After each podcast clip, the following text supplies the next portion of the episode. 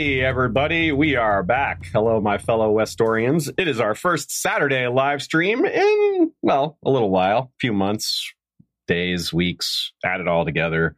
You get some number. It might be accurate.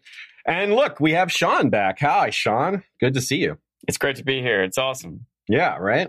And you know, I have to. We have to all give you congratulations on your engagement. Thank you. Thank Sean you. is engaged. Yay. Engaged to Rita. Rita who's of the in Copper audience the Man, who is our live studio audience, all the way from Denver. So, congrats and welcome our very, very special guest from Insider Magazine and a friend of ours. We're gonna have, we're definitely gonna do some bantering today because we all know each other and we have a great time together. That's part of what we're looking forward to. But we also have exciting things to talk about. Super fun, cool book that Kim wrote. So, hello, Kim Renfro. Welcome to History of Westeros. Hi, thanks for having me. I'm so excited to be here with you guys. Cool. Yeah, well, we're excited Lovely to have you. Saturday. Tell us briefly, if you can. Now, I know this is our this is partially in your book already, but if you could give everyone maybe a brief uh, origin story, how, like how you got into Game of Thrones, A Song of Ice and Fire, and all that, because we all love origin stories. How you got your superpowers? yeah, like was it was it um, was it a toxic nuclear w- accident or a radioactive Cat. Renfro or a All of the above. All of the above.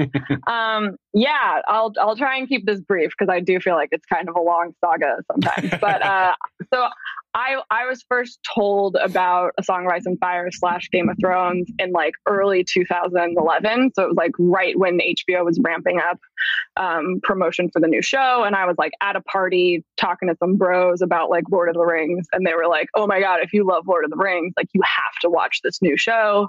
It's based on these books that are so good." Um, so I went and I like watched the pilot episode when it came out. I like torrented it on my crappy Dell laptop. I'm sorry, HBO. I was a college student who was not paying for television. Um, and I like that first episode hooked me, and I was like, okay, if these are books, I'm obviously just going to go and read all these books right now. Why on earth would I like wait for seasons of this show to unfold? So I went.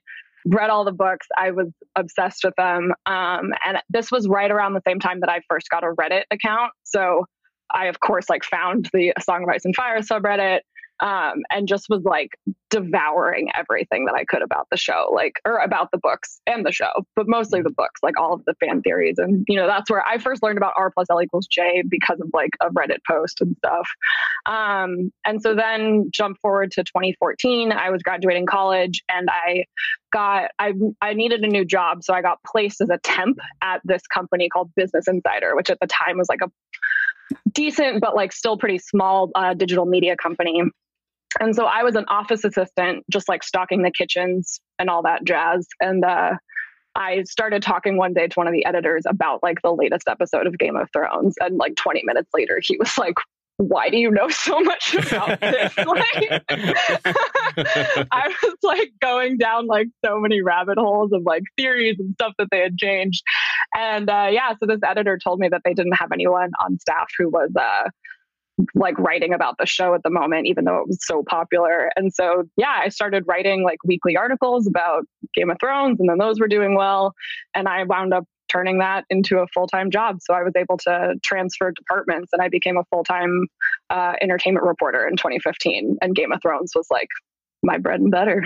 That's very cool. I mean, that's very similar to how why we're here and where we are, which is just we were obsessed with Song of Ice and Fire, Game of Thrones, and obsession plus effort. Hey, it takes you places sometimes if you're if you have a little bit Totally. thrown in. So, just real quick, as an aside, is Business Insider did that become Insider, or what's the relationship with that? As far Yeah. corporate structure. Yeah, yeah, yeah. So it's still the same company, but they wound up, Business Insider uh, wound up basically creating a sister site that's just called Insider. And that's where like more of the general lifestyle news lives. And so that's where they kind of put all of the entertainment culture stuff because what happened was people started being like, why am I reading Game of Thrones fan theory articles on businessinsider.com? like, it's just- that is a little odd. Yeah. Hey, uh, what does this have to do with business? So yeah, Amazon so used to it's sell still books. I Now know. you get I toothpaste, and know. Game of Thrones t-shirts. everything. It's Yeah, true. like literally Yeah. everything. The, Yeah. So yeah, it's still the same company, but just like now there are two different websites, and so Okay. I write for Insider. Well, it's it's. I, have never written a book, but I we have here written two chapters that were part of Game of Thrones books, and I know that when you write a book, you you have to start off with a lot of knowledge on a subject, but then when you start writing the book, you end up with even more knowledge because you have to do research, and that is something that really stands out about your book because we covered the show pretty detailed uh, with a lot of depth, and right away in your book, I was like, oh, I didn't know that, and then few pages later, I'm like, oh, I didn't know that, and that really gives momentum. You, you have momentum when you're when you're reading Yeah, a book, what and else is in you're here? like, well, what? Yeah, that just tell exactly. Uh, like, there's 15 chapters left, and I've mm-hmm. already like learned all these things I didn't know. So that just gave me a lot of reading momentum, which is a wonderful thing to have. And Thank you. That's awesome. yeah, That's right. like, ideal. it's and that I think a lot of listeners are probably going to be a little surprised because you guys know we're very detail oriented. So when I when I find details I don't know about, not only am I like, oh, cool, but I'm a little surprised that I didn't know that. Sometimes a little bit of like, I, sh- I should have known that, but I didn't. But but honestly, that's not the case with a lot of these because a lot of your um, anecdotes and things that you unearthed are just uh, a matter of of research or of just people that you have connections to, like network that that people that we don't know. And I think that's one of the powerful things that you have to offer here is not only are you knowledgeable about the series and obsessed with it like we are, and like so many other great fans, but you have access to certain people that that the rest of us don't. You know, that, like you have uh, you have did some great interviews over over your career. You've interviewed some of the actors and showrunners, and that's some of the some, we want to talk about that throughout this episode as well. But that's uh, I think that's really valuable. Um, because that's among some of the things that I was unaware of were some of the stories from the actors and some from set stories, things like that. And some of this stuff is really interesting. It, especially in getting into like how the, the show was adapted. That's something that really stood out Yeah. to me. I think there's like a fine line when talking about a book like this uh, or in a setting like this where we don't want to like spoil all the secrets in your cool book because we want people to go read it. But we want to spoil a few of them because, you know, I, I want people to have the same momentum that I picked up when I was reading it. yeah. Was that similar to you, your experience, Sean? a lot of what you said, but a- another thought that I had was, do you remember the old Saturday Night Live skit with Chris Farley when he was like a, a host of like a local TV, you Yeah. know, public broadcasting You remember show? That time? and he would have guests, whoever the guest of Saturday Night Live would, would be his guest. And he'd be like Tom Hanks. Like, do you remember that time when you you danced on the piano keys big? And Tom Hanks would be like, yeah, yep, yeah. I really liked that. That was good. Do you remember that time? and so a lot of your book is like that, you know, and and I think a lot of fans like that. We want to like recount and reshare these moments of the show. And so uh, there's yeah. like a lot of detail and trivia that even we didn't know. But there's a lot of like, oh yeah, I remember that. You know, like uh, not only like moments from the show, but even like uh, cultural moments or whatever. you Yeah, know? yeah, Yeah. absolutely. And that, yeah, that those are the kind of things we've got several questions lined up for you um, with regards to like how this the industry was affected by Game of Thrones because that's something you write about in, in the book is that. Well, let's let's let let you explain that for a minute. How did was you, you talking about when you were getting started at Business Insider and this was all just building? Take us through a little Yeah. bit of the process in in that metamorphosis or evolution of Game of Thrones to something you were writing about to how it just kind of took over the entertainment world and changed TV because that's a, a thing that you capture really well in the book that I wouldn't have been able to speak to very well. For example, Yeah, I mean, I think it's I think it's so interesting that Game of Thrones kind of started just before like this what is now called like peak TV era. Like it was sort of like part of like the ushering in of this idea that like television is doing cinema level like production and performances and like writing and all of that. And at this so in the last decade like the way that people watch TV has changed and I also think the way that people consume writing about television has changed and that's also that's because of stuff like what I do in digital media. Like in 2011 all of these sort of like blog style sites like BuzzFeed and Business Insider and like all of these digital only uh, publications were like in their very nascent stages of figuring out like what works and what doesn't in terms of like capturing people people's attention online. Um, and so yeah for me it's interesting because when i first started writing about the show my approach was always like I had read the books and I was watching the show and I was seeing this like deep gap in knowledge between what was happening on the screen and like what had happened in the books for certain things. Like there were some characters that were just kind of like barely introduced or there were I don't know, like things that were teased that like I knew where that was headed because I had read the books, but obviously someone who was just watching the show hadn't. So I started trying to kind of like bridge that gap of information and be like, okay, I'm I'm talking more directly to someone who's only watching the show and I'm like I'm helping enhance their viewing experience by being like here are all these things that like you might not have noticed in the episode or that were actually references to all of these other things so that someone could walk away from my article and hopefully feel like they are like smarter about this thing that they love or that they can go and tell their friend like oh my god did you not like, like this? I don't know. That was always like my goal. Um That's but really i think part of that, yeah. thanks. Um and i think there are some times when i'm like oh my god i like i feel responsible for like creating this trend of being like the craziest Game of Thrones theory might come true next season, and I'm like, like so like those were articles that I was writing, but I was like in 2014 or 2015, I was being like really selective, and I was being like, okay, here's why like Clegane Bowl is like such a big theory, and then like that did wind up happening or like sure did. I like I was like I was talking about, you know, like R plus L equals J and all of like the hints that the show had given us like this is like actually gonna come true.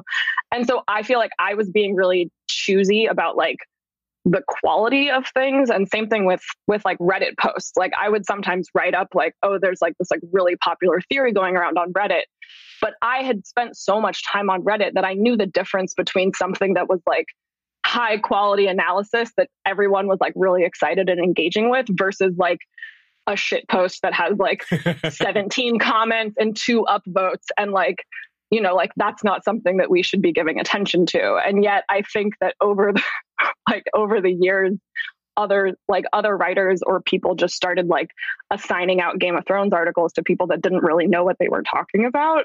And it just like turned into this entire economy of like clicks and mania around the show that I think was just like it was bananas. Like yeah. you could literally write you could write anything that had Game of Thrones in the headline and people would probably click on it. Um, I mean that's that's so yeah, but, in the publishing industry, right? You put like it's blah blah blah Game of Thrones, like they just everything they try to tie it to Game of Thrones and like new TV shows. Yeah, like, it's the next Game of Thrones. Yeah, yeah, hmm.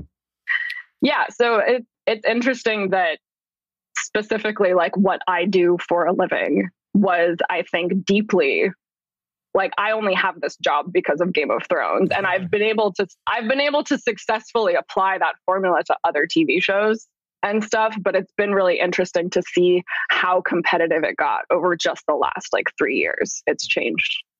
How many can you tell me because I've never been on Reddit so I don't have a good perspective. How many summer child? Bless you. Like smart choice, Sean. A lot of people are like bad choice, Sean. It's very divisive, right? Variety of opinions on. Yeah, I don't. I don't mean to have any negative thoughts on Reddit. I just haven't no, yeah. dipped into that yet.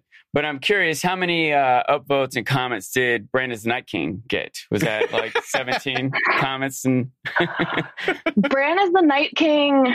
That oh, one was taking. That one was taking off on. So there's like the A Song of Ice and Fire subreddit, and then there's the Game of Thrones subreddit, uh, which are two very different lands to live in. Yes. Um, yeah, Bran is, the, Bran is the Night King. That is the funniest story because that so not to like get in the weeds too much, but my so like my routine when I was covering the show was like you know, I basically worked all weekend leading up to Sunday night because usually, thanks to like spoilers or leaks or sometimes like entire episodes coming out, I knew what was going to happen. So I would like pre write my articles, like spend all Saturday and Sunday pre writing articles, watch the episodes, spend all Sunday night like getting them out and stuff. Monday was usually when I could do interviews. Like that's when HBO made some of like the actors or directors available for interviews. So Wednesday was like my day off. Like that was when I would finally get to like sleep in and just like relax a little bit. And I, but I would always still be kind of on my phone and like tracking like what people were talking about at work about covering the show because I was very protective of like making sure that we didn't fall into that like crappy clickbaity like realm of coverage. And I remember waking up Wednesday and it was like there was an editor who was like, "Oh my god, you guys! I think Bran is the Night King." God. Like, Like- oh, oh no. have you like have you seen this? And they like dropped in some like other article, and I was just like, no. I was like, I was like. I was like, no, you guys, like, he's really not. Like, I can write about why he's probably not the Night King, but like, this is my morning off. So, like, I'll do it in the afternoon. And they were like, oh, well, like, we can have the one, we can have one article about like the theory, and then like, you can feel free to debunk it later. And I was just like, oh my God. I don't need like, till later. I can do that All right. right. Yes. Yeah, That's- and I like I just like watched it like spin out of control, and really so that did. probably added to why I just like resented that to So I have a very no extent. memory of the most recent Con of Thrones, which was sitting in a panel in the audience, not on the panel, watching you and Sam and Joe Magician and uh, Bookshelfstead, I think, was up there. Yeah, Michael. and yeah. and and y'all are like working on this thing. Like we can't see what's happening. Oh, Like. Sam is like working on a thing. Like what is going on? What's she doing with her hands up there during this panel? And at the end, y'all raise up this wire that has letters on it, and it says "Bran is not the effing Night King." And it was like 30 minutes into the panel, so it was like everybody's like, "What is she? What are you guys doing up there?" It became clear. it became Yeah. clear, we were all like, "Yeah." we were we, that was that was a highlight moment for sure. Yeah, that was all Sam's Sam's brainchild. That was genius. That was a genius call on her behalf. I love that so much. Yes, shout Yeah. Sam Adolfo. Hell yeah.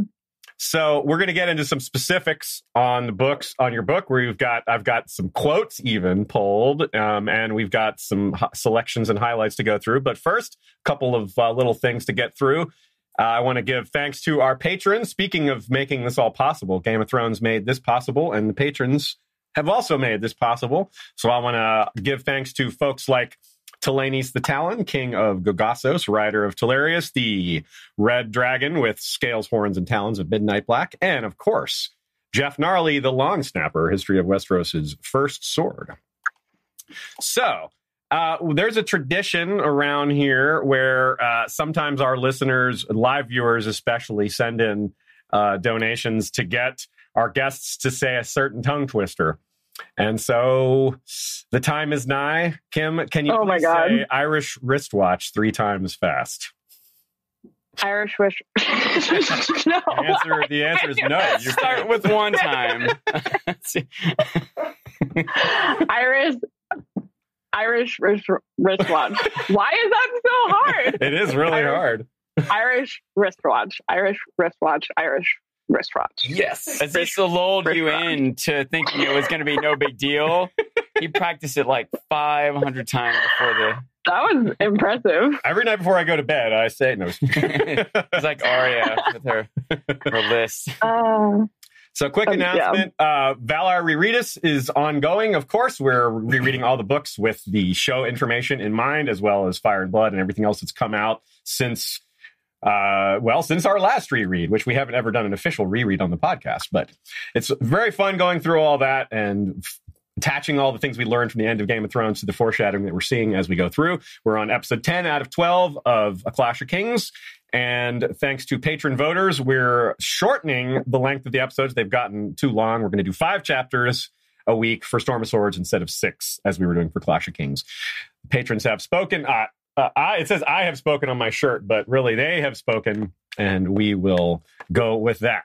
So, Kim, this is your the first book you've ever written, right? How cool is that? Was that take us through a little bit of the process of like writing a book? That's like that's a big deal, big step in your career, huh?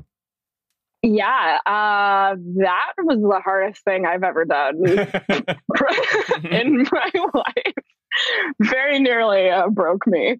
Um, it was, yeah, it was the first time I had ever even thought about writing a book. People keep asking me like, "Oh, what's the next book?" And I'm, an, I'm like. yeah. I, I the like the only I think the only reason why I felt confident in that writing a book about Game of Thrones was something I could do is because like a I already had this back catalog of like hundreds of thousands of words already. So I knew that I like had like some material to draw upon. If I Um, write a but book, was- it'll definitely be a self autobiography. That's got all that. Yeah. that's the that's the way to go.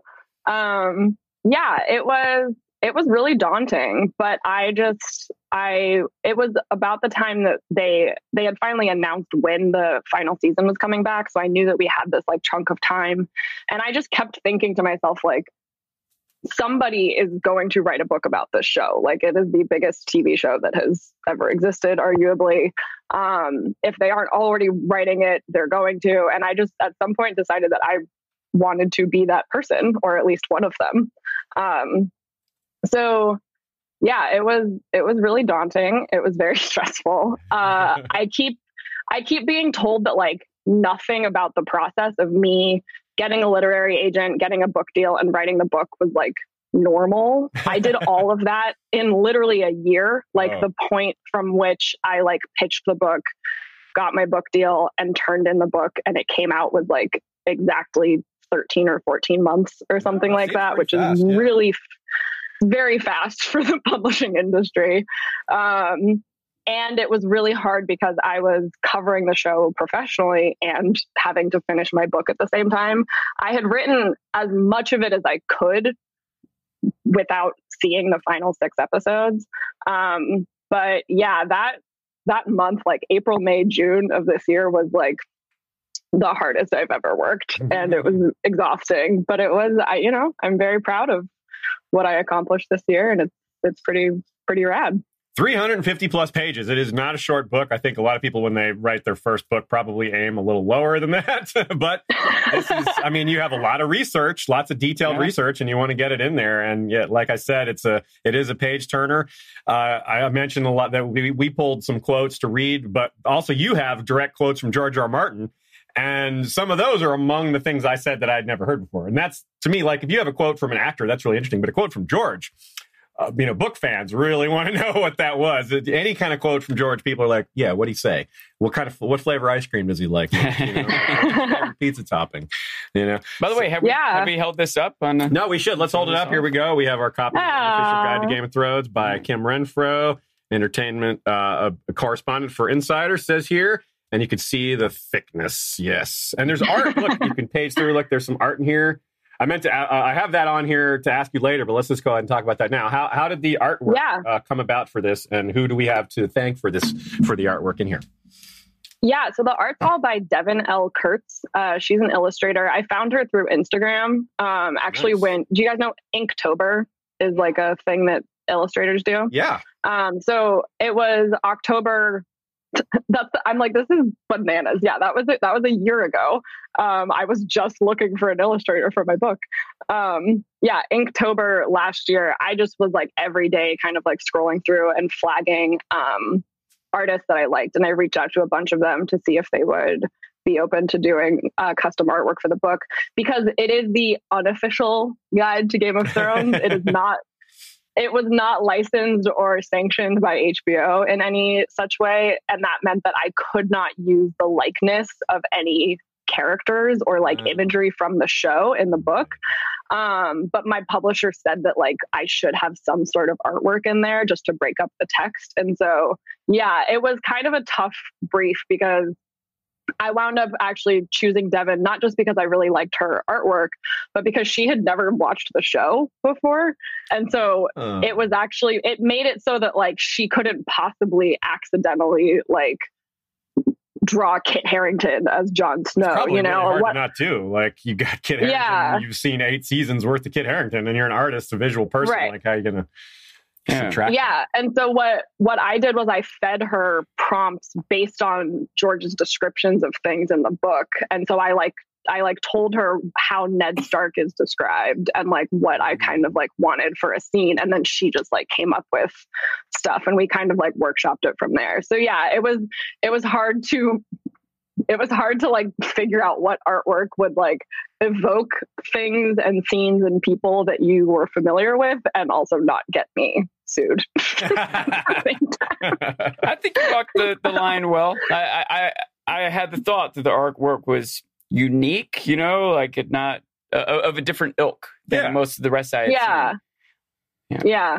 and I mean, I would have loved to use like some of the great Game of Thrones fan art out there, but so much of it is just like just like hews too closely Mhm. to the stuff that you have either seen in like George R. R. Martin related published copyright stuff or Game of Thrones Definitely. stuff. So And I think Yeah. the way I think the way you laid your book out is also kind of a, timeline wise, chronologically, very much a, a journey through the process of the show, uh, beginning with the origin of the show, beginning with the pitch and the casting calls, and just the whether it was ever going to be funded in the first place, and then Yeah.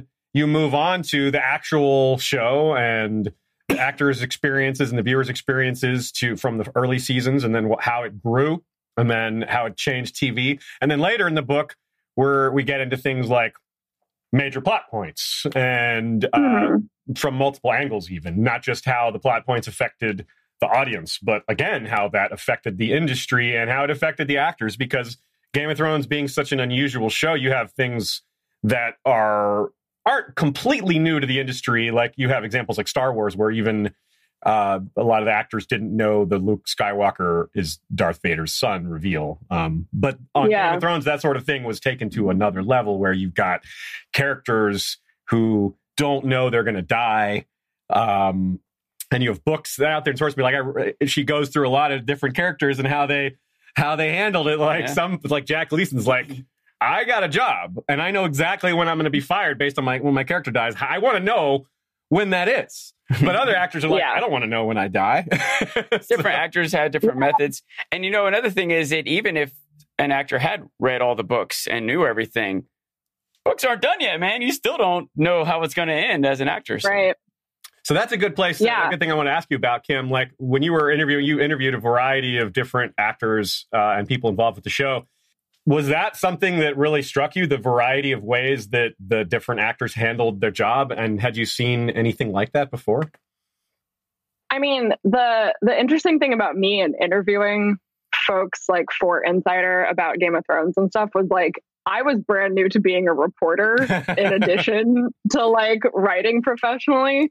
So there was I definitely experienced like a learning curve when it came to like talking to some of the actors and it it was always really interesting if I got on the like it was usually always over the phone and like t- like interviewing someone over the phone it's tough and all the actors kind of have their own different like personality types and like or like levels of preparedness if that makes sense like every Mhm. time i've interviewed Isaac Hempstead Wright he always has like some sort of analogy or metaphor like ready to go for like explaining something about like Bran's powers which was always really cool um but yeah i the the thing that was really interesting about the actor's approach to like do you read the books or do you not is that some of them like you said were like why wouldn't i go and get the thousands of pages of extra information and context about my character and their motivations and how they're feeling and their relationships? So like it's interesting that some people did want to do that and then others like i think lena headey was one who was like i never wanted to read the book because i wanted to be able to perform to my best ability of like exactly what Cersei was experiencing in that moment. And a lot of them, and I think this was usually for like the older actors who were more experienced, thought like they worried that if they knew what was coming, that that would somehow inform their performance earlier on. And they didn't want to like accidentally be like threading in, you know, plot twists to come or like downfalls or uprises or whatever it was. Um, You hear Yeah, that was actors kind of like using the emotion that they're feeling and like running with it because it's the proper emotion. Like you could see Cersei or Lena Headey rather being wondering when she's going to be killed off and having maybe a little bit of anxiety or paranoia about it and just recycling that feeling into her character. right. And sometimes actors don't want to.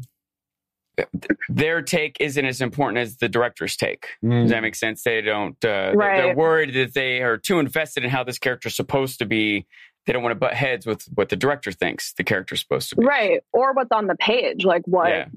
what what david and dan or whoever for that episode had written like they don't want to override whatever the directive is in that particular scene so yeah and that of was course the interesting adaptation challenges too. Sometimes the way George wrote it is different and they have to do it on screen. So like if you read Right. the character and then like that's not actually how it's going to be performed. Yeah. I could see both sides of that I, I- without even, you know, obviously none of us are actors, but you could kind of see how that would be a challenge and could kind of at least intuitively understand why there's a lot of different ways to approach that. But let's get Yeah. into some specifics, some of your uh, specifics of the book. Chapter three is a great place to start. Um, you, it's called "The Pitch and the Piece of Shit Pilot." Can I say real quick that uh, talking about the organization of the book, my, my original intention, which is kind of like skim through, read a couple highlight chapters, but I just started reading it from the beginning. I got, like you said, like the way that Kim presents it through the course of the show being set up was sort of a narrative, you know, it was Yeah. like exciting to follow. And even though a lot of this stuff I knew, a lot I didn't know, but even a lot I knew, having it consolidated Mhm. all the different random bits of trivia through the years kind of being put together into sort of a story. Anyway, I That's don't true. Yeah, that's a great point. Yeah. Thank you. Mm-hmm. Well, it's like what you said before. There were a lot. There's a lot of, like you said, a lot of people just write, put slap Game of Thrones on an article and put it out there for clicks. And there is a lot of that. And so that's part of why these, you know, highlighting the people who did it right is important because you got to cut through all that. And we real recognize real, and we know you're a real fan. You're you're the level of detail. Thank like you. it's the opposite of what I said happens when I'm reading other articles sometimes or other books and be like, well, they got that wrong.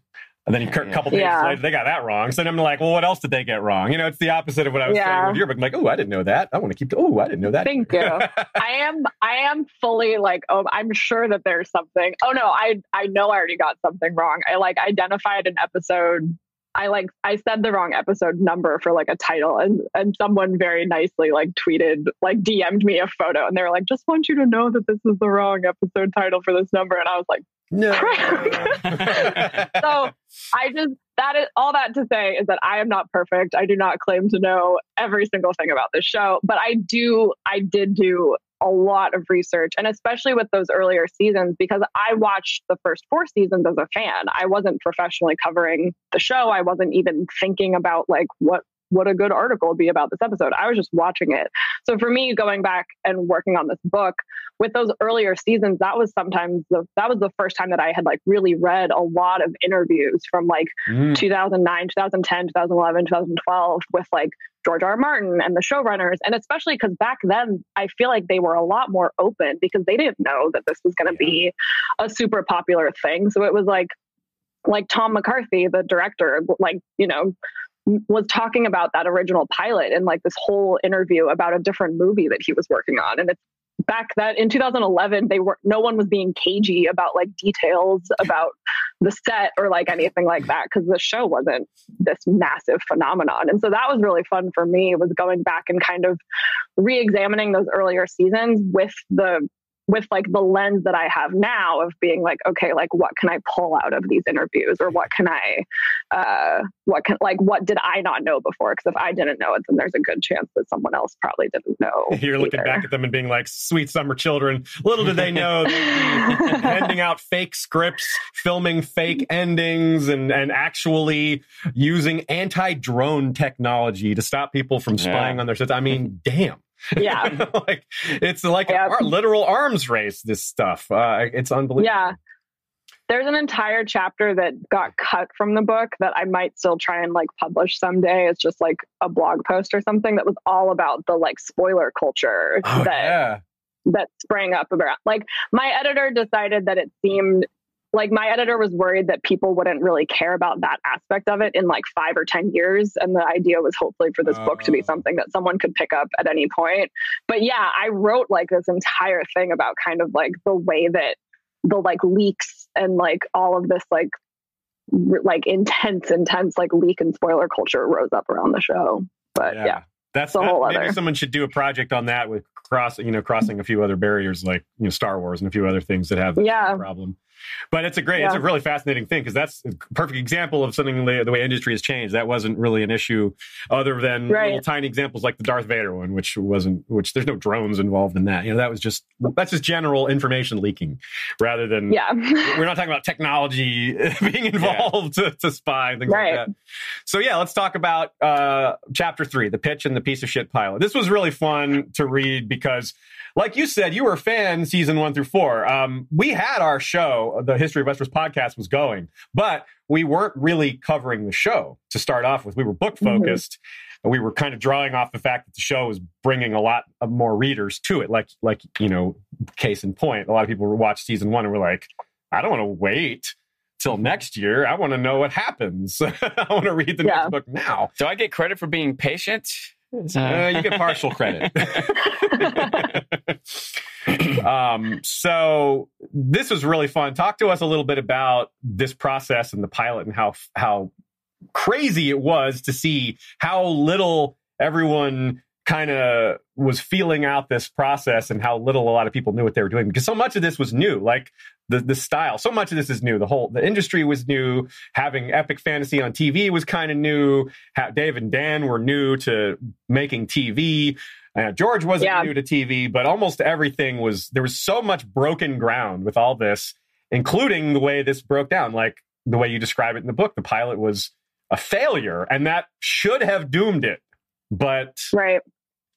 Yeah, I think I think my ultimate takeaway from uh, reading so much about how this came together and then like putting it all in in context was just like how much dumb luck was involved with like obviously george uh, and he's talked about this before him and he has he has a few different sets of agents is my kind of understanding and he has this one particular agent who is now like an executive producer and kind of his like co-partner all this stuff named vince gerardis who um basically like vince's sole purpose or goal especially in the early 2000s was trying to shop around george's writing for adaptation purposes. Like Mm, he was the person who was kind of helping facilitate those ideas. So he's the one who sent the books to David Benioff. And I think that I this is something that I couldn't find based in like existing interviews and I wasn't able to talk to more people about it. But I assume that he maybe found Benioff because of his like,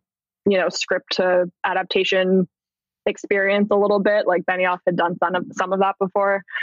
David Benioff reads these books and like sends them to Dan Weiss, who was his really good friend from college at the time and his kind of like writing buddy. Um, so they, on their own, loved these books, were obsessed with them, and they decided that it would work best as an HBO show. And George had been kind of like privately thinking like this is this should probably be an HBO show because he had been approached so many times usually for movies and every time he was like no you can't turn this into a trilogy movie no you can't turn this into like you know, a 30 minute on cable TV show. Like, no, no, no. So the odd, like when they sat down for that lunch, it was already kind of serendipitous that they were, they had separately been thinking that this would work really well for HBO. And so then they like bonded, for lack of a better term, over that. Um, it's also very lucky that George, you know, asked them this Wonka test question of like, who is Jon Snow's mother? And David and Dan had already been talking about that on their own and they had the right answer ready. And then, yeah, reading. So the, it's called the show bible is like the term for it and that's this like massive document that it includes like a pitch letter sometimes an outline and a lot of tv producers and like showrunners will put together like a show bible when they're first thinking about making a tv show. So that show bible is available to read at the like at a local library here in los angeles. Oh, called the writer the writers guild foundation. Anyone can go there. You don't have to be a writers guild member but you can't take anything out of the library and you can't and you can't like document it or any like you're not supposed to take pictures you can't whatever. So for when i was writing this book i spent a few weeks just like sitting in that library and working on my book with like a ipad basically. And so the show bible is there and you can read the entire thing.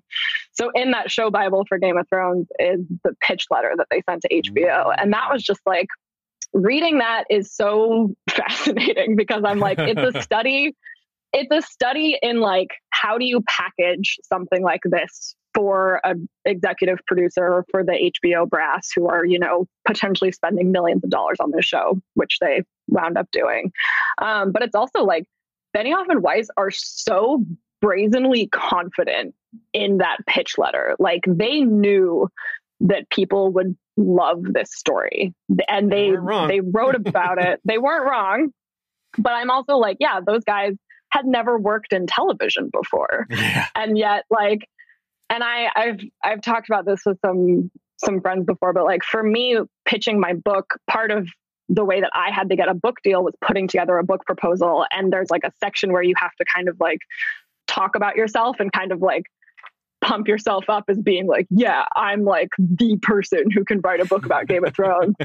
and that was like very hard for like I had a very hard time, you know, like basically bragging about myself on the page or whatever.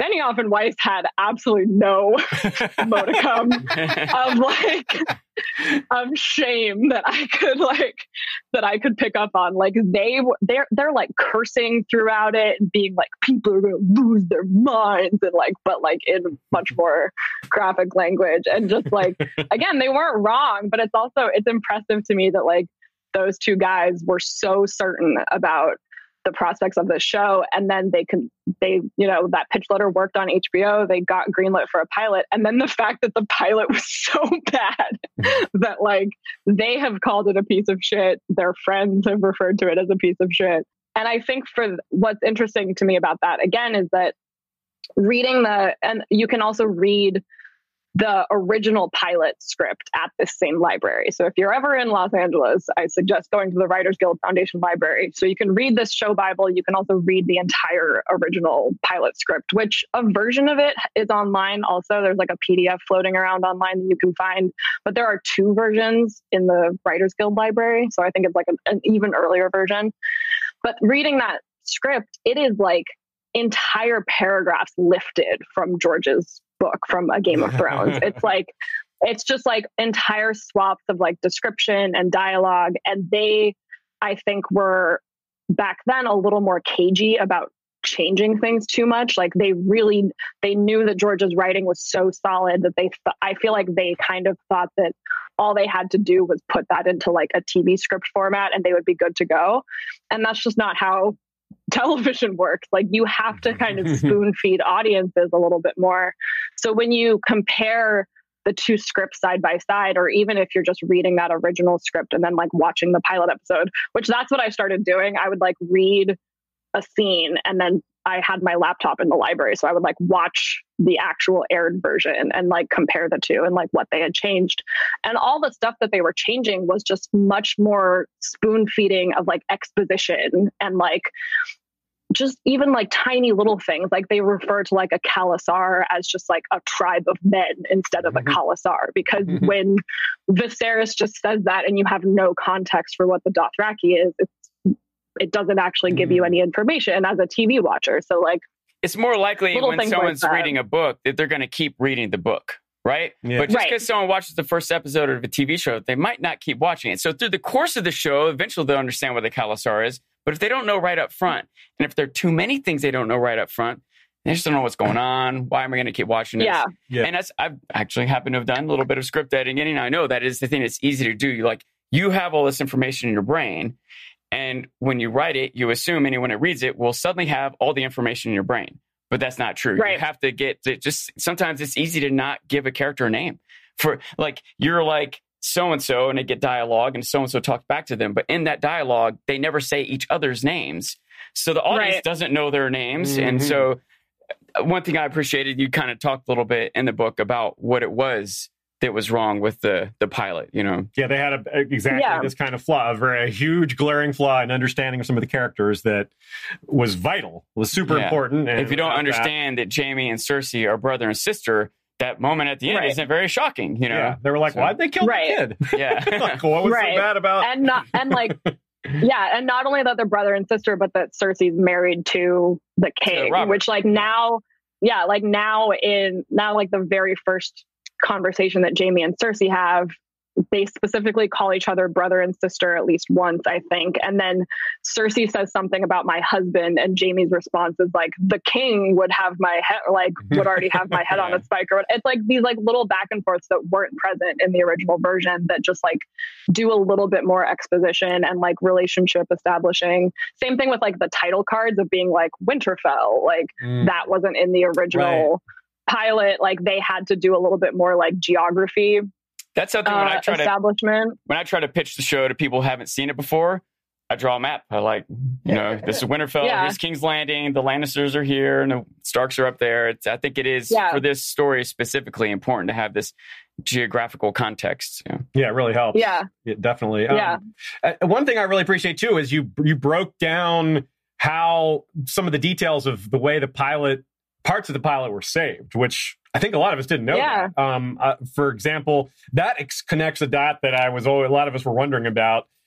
You point out Tyrion's hair, which is very blatantly Mm-hmm. blonde in that first scene, and then never blonde again. And people are like, "What is going on there?" It was it's easy to just kind of notice and then forget about because it's it's just hair color. It's not that big a deal, but it is. Yeah. it stands out. You're like, what what's going on with that?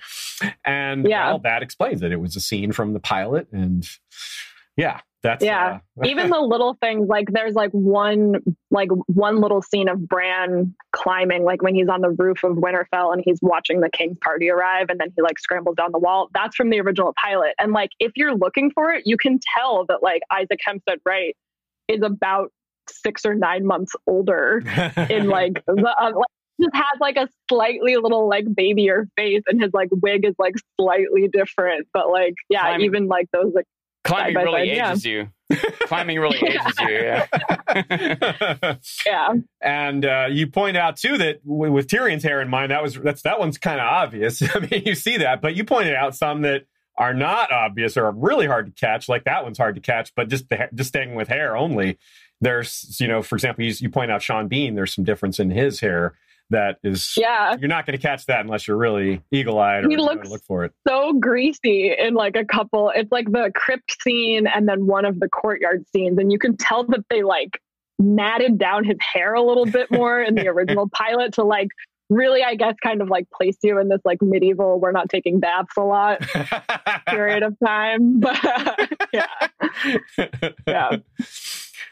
So let's take a quick break and we'll come back to talk about chapter six, which is called Literal Songs of Ice and Fire, a chapter very close to my heart.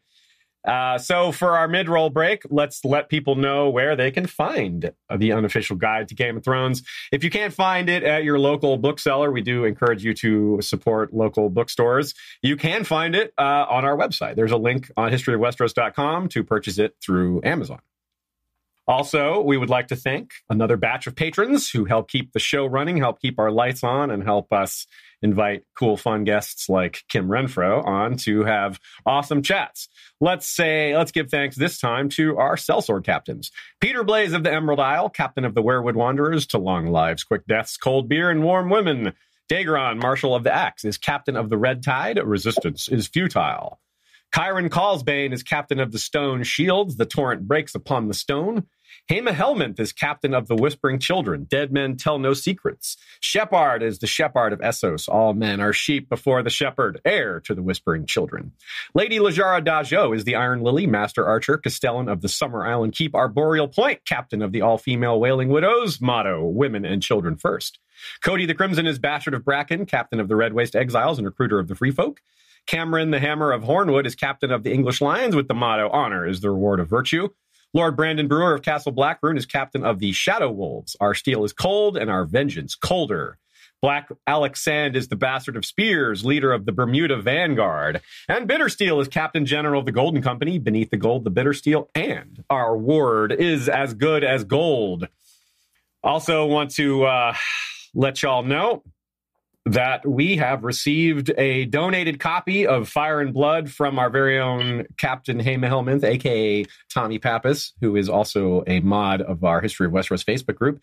He went to the uh, an event, a George R. R. Martin event in Chicago, where he lives, and got a copy of Fire and Blood signed, and he donated to us with the intent of giving it away. So around Christmas time, we'll be doing another live stream where we will be giving away a signed copy of Fire and Blood. Very cool. All right, so uh, let's get back to it. Chapter six, you have called literal songs of ice and fire. I really appreciate the specific detail on Raman Djawadi, the person. Uh, you know, you, you talk about him and the way he writes his process, how his wife is a big part of it, and just how his brain works, which I thought some of that's particularly interesting. I won't spoil the specifics, but very, very interesting. Uh, Raman is, of course, extremely beloved. Uh, he is a, a, huge part of why Game of Thrones is popular. He's kind of the John Williams to Star Wars, uh, which you know John Williams' contribution to Star Wars is one of the biggest contributions music wise to a franchise, and this I feel like is on that same level. To and music. yeah, to music, yes, to, to, not just to cinematic music, but to just music in general. And you went into a lot of detail on things that a lot of us know but don't know well. And but I, by that I mean that the music in a Game of Thrones tells a story uh, because mm-hmm. Ramin writes it that way, and he he's clever mm-hmm. and sneaky and subtle, and it, sometimes it takes extremely well versed. You know, I have a music degree, and I didn't catch like any of these things, and finding these patterns. Um, and to me, that's just so beautiful because already in just the book fandom, one of the things we love about A Song of Ice and Fire is there's so many stories within the story. There's so many stories happening at once. It's not just one story. There's side stories, sub stories, all this, whatever you want to call them. And that is translated on the screen in this unusual way because obviously music in books is nothing compared to music listened to, whether it's just on headphones or in a, in a movie or what have you. All we get in a book is, you know, he writes out the lyrics sometimes. And uh, when Roy Dotrice puts it to music, he uses he does things like Frere Jacques and the Happy Birthday song to set it to melody. it's like, well, it's not quite as good as Ramin Djawadi. For, and and so you point out a lot of really interesting details. For one, that I didn't maybe I subconsciously knew but didn't realize was right. you point out that they didn't use any piano until Light of the Seven. And I was like, oh, yeah. Yeah, you might not consciously think through the course of it, they're not using any piano. And when they do use it, you might not think, hey, they're using piano, but you do recognize there's something different. Yeah. And when you're told, right. you, when you see that reveal, you're like, no wonder. Yeah. yeah. So t- take yeah. tell us about um, how fun that was to, for you, and just anything you want to, any anecdotes you have about the the music aspects of your research and writing that chapter. I will, I will say, Ramin Djawadi is like one of my favorite people to talk to um, in terms of like behind the scenes folks that I've been able to interview over the years. Um, I when I first started writing for Insider, like you know, we weren't a very well known website. You can argue that we're still not. I feel like half the time I tell someone I write for Insider, it's like a crapshoot of whether or not they know what that means. Um, but so my my like angle to try and get interviews for the website was to like ask for like the people that weren't you know like I wasn't to get Emilia Clarke on the phone but I was kind of like maybe I'll maybe I can talk to Ramin Djawadi like I love the music on the show. And so I've interviewed him three times now for Insider. And so that's what's in the book is like all of my old interview quotes from him that have appeared online already but just kind of like put together in a more cohesive uh, chapter. And yeah I like I I'm I'm one of those people who really believes that the score on a movie or a TV show is like what tips the scale for me like loving it versus just enjoying it. I think that it makes a world yeah, it, it, it it makes a world of difference and like you said it it has this its own narrative to it and that idea of like building a melody from an earlier season that like has an actual impact later on in the show is just really cool. And so yeah, I loved that he was able to like like he told me little things like um that Littlefinger music. I don't think that I would have ever noticed that uh, on my own, but he was the one who told me that he had written a melody specifically for Littlefinger that you don't really hear in full until like season three, practically. It like really kicks in in that chaos of the ladder scene. But if you're rewatching the pilot, a little hint of that same melody plays when the Raven arrives at Winterfell um, because Littlefinger is the one who uh. was behind, like he was like behind all the machinations of of Lysa Arryn sending that letter, and you're not going to find that out for seasons and seasons and seasons. But Ramin Djawadi put a little musical cue in there that, like, if you're rewatching it, you can hear this like foretelling that Littlefinger is somehow involved in what's happening here. Um, I love that so much. So yeah, because, just stuff like that. Yeah, because this is uh, something we just harp on to our listeners. Like George R. R. Martin has been very clear that he wrote a Song of Ice and Fire to be reread. He puts stuff, he, he gives you the mm-hmm. answers to, to, riddles before he even tells you what the riddle is. So mm-hmm. um, this, and this is exactly the same thing. Ramin Djawadi, or, okay, first of all, people in the chat have been telling me I'm saying it wrong. It's Ramin, not ramen. He's not noodle. He's not noodle soup. My bad. I apologize. Ramin Djawadi.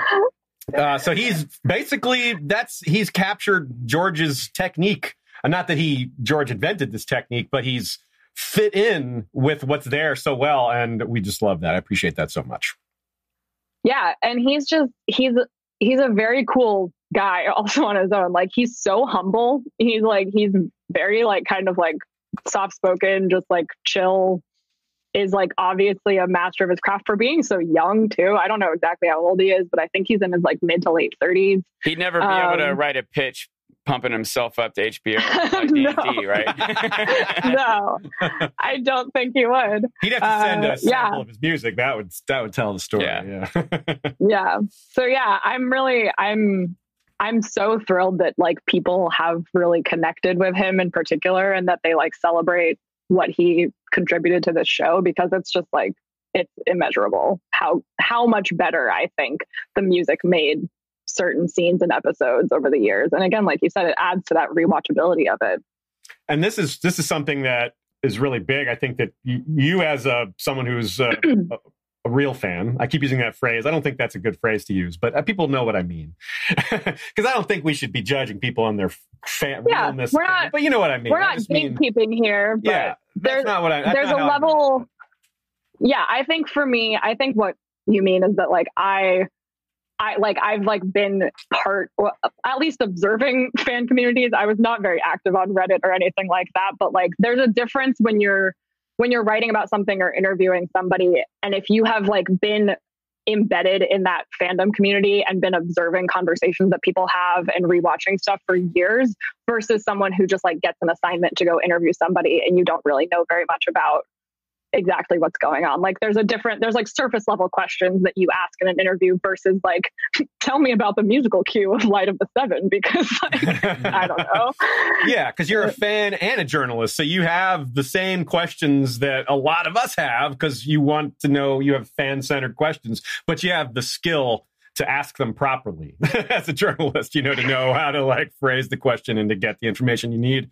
Um, a lot of us would just be like, Thank you. "Oh, tell me the blah blah," you know. We would just we just. so yeah, so we're Yeah, lucky that you're you're not just someone doing a job that. uh yeah, that really shows. Thank you. Um, so, uh, uh, in addition to Ramin, we're all Sean and I and Ashay as well. We're curious to some of the other um, actors and actresses that you interviewed or showrunners that were particularly interesting, or any any particular anecdotes you want to share. Some of them are in the book, of course, but uh, if you have ones you want to highlight, or maybe even some that weren't in the book, um, whatever you think is good, go for it. Yeah, I mean the the trickiest thing about writing this book was that I wasn't able to do any new interviews for it Mm. specifically because HBO was not sanctioning it. So like Mm. I I there are so many more people that I would have loved to talk to for the book that I didn't.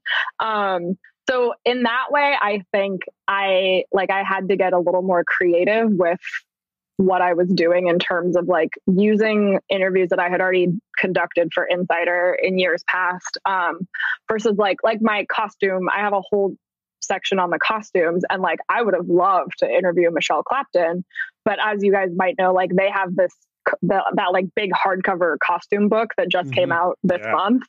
Um, so like of course I wasn't like they were doing their own basically like mega volume of like costuming whatever so for my chapter i had to just kind of like do all of my own personal analysis which was a little daunting um, but i think in the end it made it so that my book is a little bit more uh, it's a little more personal than it would have been otherwise if i was just doing like a bunch of you know canned q&a like spouting off. Um, but yeah like i've i've i have not ever interviewed david benioff and db weiss and i would love to but i would also i i feel like i would be so i don't know like i i feel like maybe that's just not not in the car not in the cards for me because it's just What? such a contentious Gives you the right. First of all, how dare you? first, first of all how dare you uh, yeah yeah, probably not going to happen. Um, but no, I mean, for me, over the years, like it's definitely been, yeah, highlights of my life have been the times that I have been able to like go to the premieres and like talk with people and like, like when I saw, and I, not to be like, I'm, I don't want to be braggy. This is when I'm like, I don't know how to talk about No, things brag, do it. But, this like- is your moment. it's like like when I went I went to the Emmys this year for the first time. Uh, I was like doing like red carpet reporting, um, and I saw I interviewed Liam Cunningham and Isaac Hempstead Wright, and Liam Cunningham like recognized me a little Ooh. bit, like because he it, the very first time I interviewed him, they said like, "Oh, this is like Kim Renfro's on the phone," and he was like Renfro, like in his like Scottish Irish accent, whatever it is, but he was mm-hmm. like. He, he was like asking me where my name was from because he kind of like recognized that it was like some English Irish, whatever. And I was like, I don't actually know where I'm from. but so he like, he like kind of knew my name. And I was like, that is so crazy. that, like I'm standing here like on the Emmys red carpet and like Liam Cunningham is like, oh yeah, Kim Renfro, I know you. and I was like, okay. Um, so yeah, it's, it's very cool. And all, all like, yeah, also at that I went to the HBO after party for the Emmys and like I saw Ramin Djawadi and he recognized me also because I've interviewed him three times now. And I like I almost it almost seemed like he wanted to like chat, but I was so like, hello, good job. Like and I just kind of like kept moving because I didn't want to like be a weird person who was like imposing on their celebrations. But yeah, it's been I feel very, very lucky that I get to do what I do, and Yeah. it's really fun. I really loved y'all. Anyone who picks up the book, or maybe already has, you're going to really love the section on uh, she, what she has to say about Conleth Hill, and um, Yeah, and that's stuff that I think people have heard before, like blurbs, like like little little hints here and there have emerged over the years that Conleth Hill is a great dude. And Yeah, uh, he's excellent. confirm that. he's great. So the next chapter I want to talk about a little bit here is uh, chapter seven. Happens to be the next one. Words are wind, greatest moments in series history. And uh, I, I really enjoyed this section, but I also want y'all who are watching live or listening live to chime in with some of your favorite moments in the series. Now, Kim, you picked a, a wide variety of quotes, and I appreciate this. May be in a, in a vacuum to to li- our listeners. This may sound funny for me, a little odd for me to say it this way. You noticed a, uh, you picked a lot of quotes, some of which were also book quotes, but a lot of them were show only quotes. And I think that's good because while you obviously have read the books and know them really well and weave that into this book, it's about, it's more about the show than the book. So it's, it's appropriate to kind of highlight the things the showrunners did on their own. It is Um, the unofficial guide to Game of Thrones, Yeah. not the unofficial guide to Yeah. Ice and Fire. Right. So a good Yeah. example I picked out. So yeah, folks, weigh in with your favorite moments, but also um, per, an example that I pulled that you gave is, which also touches on the difference between book and show, is uh, the challenge of adaptation and pre- presenting the information. Like Sean said, you know, you have to. What we know isn't what the audience knows. You have to present it in a certain way that works for TV. And with Ned's execution, which is also which is a perfect example because it's also a, a, redefining TV moment. Uh, so a lot of things happening in this moment all at once. And the way you put it is that in the book, Arya, it's from Arya's point of view. So you're not in Right. Ned's head. You don't see Ned's. eye you don't have close up of his eyes. It's Arya's too far away for that. But what you do have is uh, the way they changed it. You describe it very well how they used like Ned's Sean Bean's eyes, and he was like gesturing to Yoren, and they were able to show that. Mhm. And that's really good. And you actually pointed at, and this is another, yet another example of something I didn't know, was you pointed out that George had a comment on that change. And I won't say exactly what it was. This is one of those, I'm going to be a little bit of a jerk and not say, leave that as a tease. But it, well, he did say something positive about that. And that's really cool because it's probably extremely validating for them to, when George says that's a good change. Because Yeah. well, everyone's Totally. nervous about changes. You know, some of us hate the changes, but uh, certain changes more than others, of course. But um, it's, a, it's a very nerve wracking thing. So, what, what, let's if you could speak um, to that process of, of adaptation for a minute, that would be really cool. Yeah, I think that there are, I think that Ned's execution is a good example of times in which it completely benefited them to have the ability to like show like alternative points of view. And so for Ned's execution in particular, I think that the, the buildup of tension in that scene is so well done. And yeah, like you mentioned, the the addition of having Ned like clock the fact that Arya is is there in the crowd and like basically make it so that his last act like the last thing that he can do and not like have any sort of impact on is protecting his daughter um, was really powerful and I think for the better. And yeah, that's just something where because that chapter is told from Arya's point of view, we have no way of knowing what's going on in Ned's head. And uh, the fact that the last the last time that we are in his head is in that dungeon scene, which is another like, God, what a just it's just a beautiful episode of television. Mm-hmm. But like that scene with the way that they pulled off that scene between him and Varys and like Conleth Hill and Sean Bean in that like quiet, just like the two of them lit by torchlight scene is so good and it says so much. Um, and the way that they I like that they open the episode with that conversation. And so then as you're watching the rest of the episode, you're wondering what Ned is going to do because Varys like leaves him with this choice of like basically like your daughters or your head. Um, and then the way that they structured the episodes that you're you're checking in with Robb and Catelyn, you're checking in with Arya a little bit, and you're kind of like the entire time, if you were a show only person, you might be wondering what is Ned going to do? And how like what is what is his, what are his family's motivations versus like what is his motivation? And then the entire story as a whole. And i just think it's very very well structured um, in a way that is unique to a TV show presentation versus what George did in the books. And boy, did it affect people. I mean, you know, I had read the books already, so I knew it was coming, and I was kind of like in that gleeful, like a lot of people were with the Red Wedding, like, how are people going to react to this? and there were like friends of mine on Facebook the next day was like, maybe he's not really dead, and I'm like, mm, sorry, y'all. Yeah, I know. But mm. so that's a great segue to the first uh, actual quote I've pulled from your your book, which is both talking about how Game of Thrones affected TV, something we've touched on briefly throughout the episode, but haven't gotten into with gr- level of detail. So let's do that now. And we'll start off with this quote. Sean's going to go ahead and read it. Something we might take for granted now is the way Game of Thrones reworked audiences' expectations about the pacing of a TV season.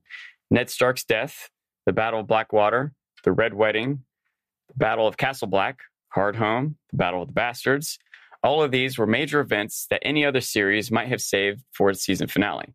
But the Game of Thrones took a literal page from Martin's books and sprinkled in huge upending plot points earlier in the seasons. Yeah, that's super concise. I thought that was a perfect way to to kind of explain all this and and, and narrow it down. And uh, I didn't really think about it that way too. I mean, I knew like when you say Game of Thrones changed television, that statement is a lot something that a lot of people can identify with. But when you get into the details of exactly how, that's not something that most people can speak to with expertise. Like, well, just because it was so popular because of the the people dying, you know, like there's there's there's a lot more nuance to it than just that. So that's something I really appreciated. You got into a lot of detail with that. So if you could speak to some of that, while also would love to hear about the industry side of this. I mean, a lot of us we saw these things as fans, you know, but in terms of mm-hmm. how it reshaped the industry, we're we're not as we're not as uh, we don't know about that as well. That's that's a little outside of our sphere. So I think a lot of people, a lot of listeners would would love to hear um, something about that. Yeah, I mean, as I said in that quote, it's very funny to like see my own write, my writing in like quote form. I'm like, oh yeah, and I did, I did say that. I, you sure did. Word. Um, you know, not bad, Kim. Um, uh, I, by the way, will like never read this book again if I can help it in my entire life. So nice. Um, so yeah, this the idea that the penultimate episode of TV is actually the most important, like show-stopping one, is something that I think some other shows were maybe doing, but now I think Game of Thrones made it a lot more common for for you to not put all your eggs in the basket of the finale but instead like do something very like dramatic and yeah like game changing a little bit earlier in the season and then it adds like an element i think for tv audiences that's a lot more exciting yeah. to feel like you don't precisely know what the pacing of a season is going to be based on the, the episode number. I think with Game of Thrones, it maybe became a little bit predictable for them that you would have something crazy in the penultimate episode, yeah. which is why, um, I mean, and then like, it's also really cool to me that Benioff and Weiss then used that to their advantage because that's why Hardhome was a big surprise That to people because we were ex- we were we were expecting it to ha- we were expecting something crazy to happen in episode 9 not episode 8 and so like the fact that episode 8 was actually their big kind of like blockbuster moment of that season was really cool.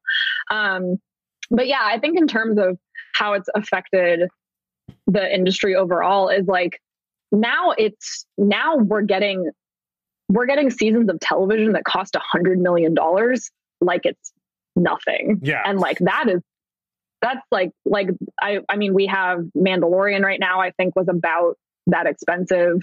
Um witcher coming up was also another one that netflix i think poured a lot of money into. Uh so this idea that you can take a blockbuster movie's budget and put it into television is something that game of thrones absolutely changed and made a lot more common. Um especially given which type you And- said the witcher is you know and then we have lord of the rings show and a weird Right. time show and brandon sanderson stuff has been options. You can really see where uh, a lot of that uh, a lot of that money is going with genre wise yeah.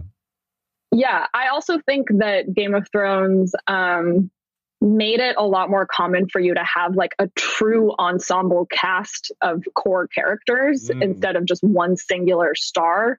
And again, like Benioff and Weiss used that to their advantage when they cast Sean Bean, and he was by far the most famous person in this new show. So everyone assumed that he was that's the main protagonist. He's clearly the star of the show. Sean Bean's the most recognizable face here. We're going to follow him for however many seasons. Um, they use that to their advantage to make Ned's death even more shocking for people who were only watching the show.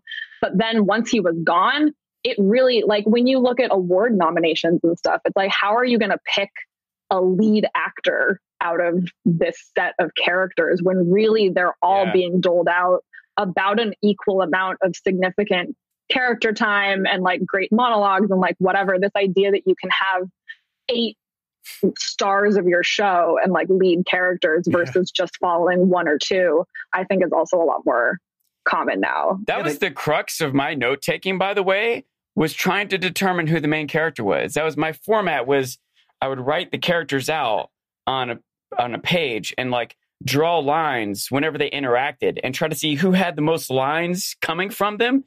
And I still couldn't figure out who the main like, like I guess Yeah. one character has 17 lines and one has 16 and one has 14. So I, I don't know if that really makes one of them the main character or not, especially because it would flip flop each episode. yeah so. like ned you Right. could argue ned was the protagonist of game of thrones but once you get past book one Yeah. It's maybe Tyrion is the protagonist of Clash of Kings. Maybe he has the most screen time, but he, but so this is a good point because we're talking about breaking the awards format too. It's yet another thing that Game of Thrones kind of threw a monkey wrench into. Made they forced the industry to change by by being Yeah. good in new ways. I want to come back just to briefly to what you just said about the uh, other shows and how much they're spending too.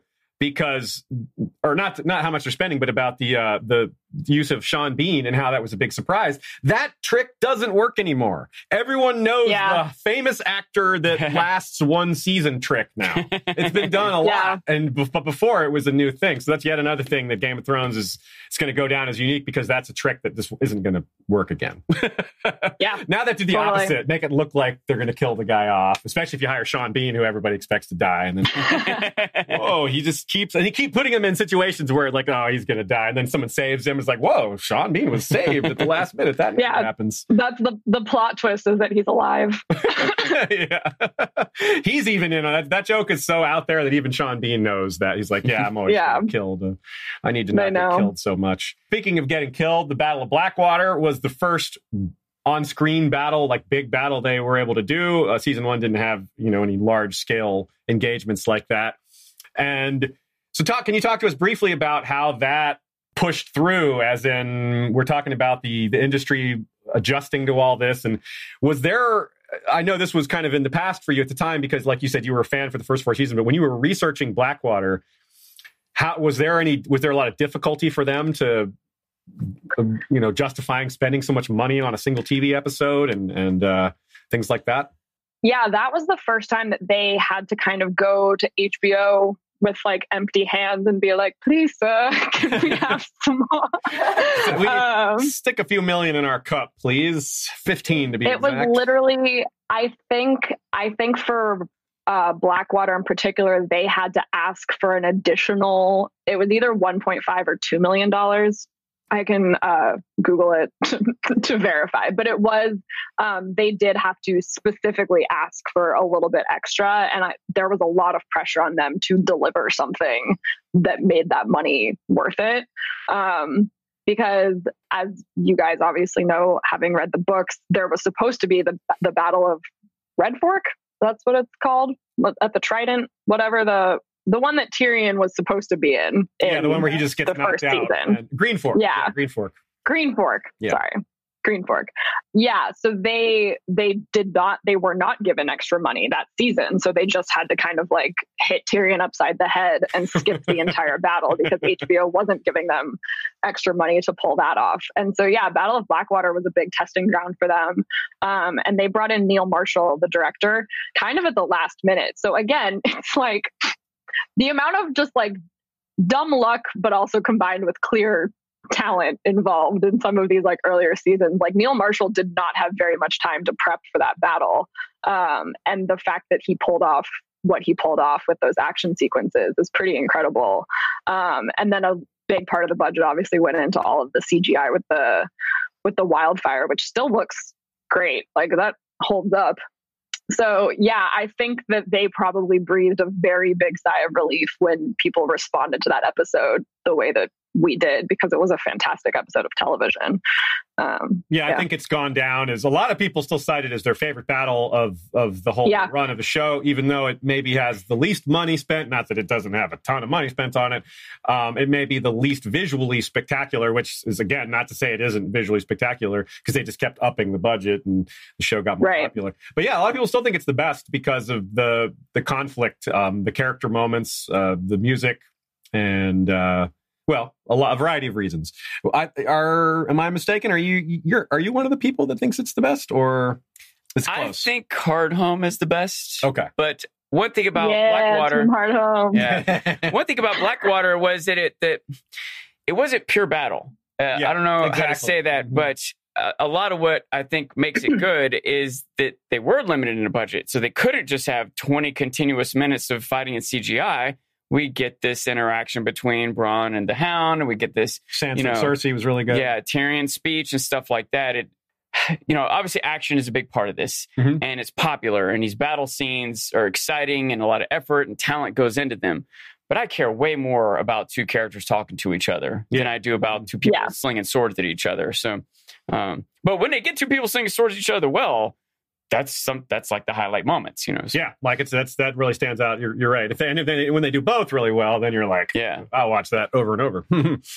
so yeah, which I think Blackwater achieves because they're balancing, especially with Yeah. like the women in the castle, like the juxtaposition between those like little two hander, two characters talking scenes with the action happening outside the castle is very, very well It's done. extremely good. Yeah, and I think I believe there was a, a viral post going around Twitter and Facebook where there was some person that watched Blackwater like two thousand times in a year.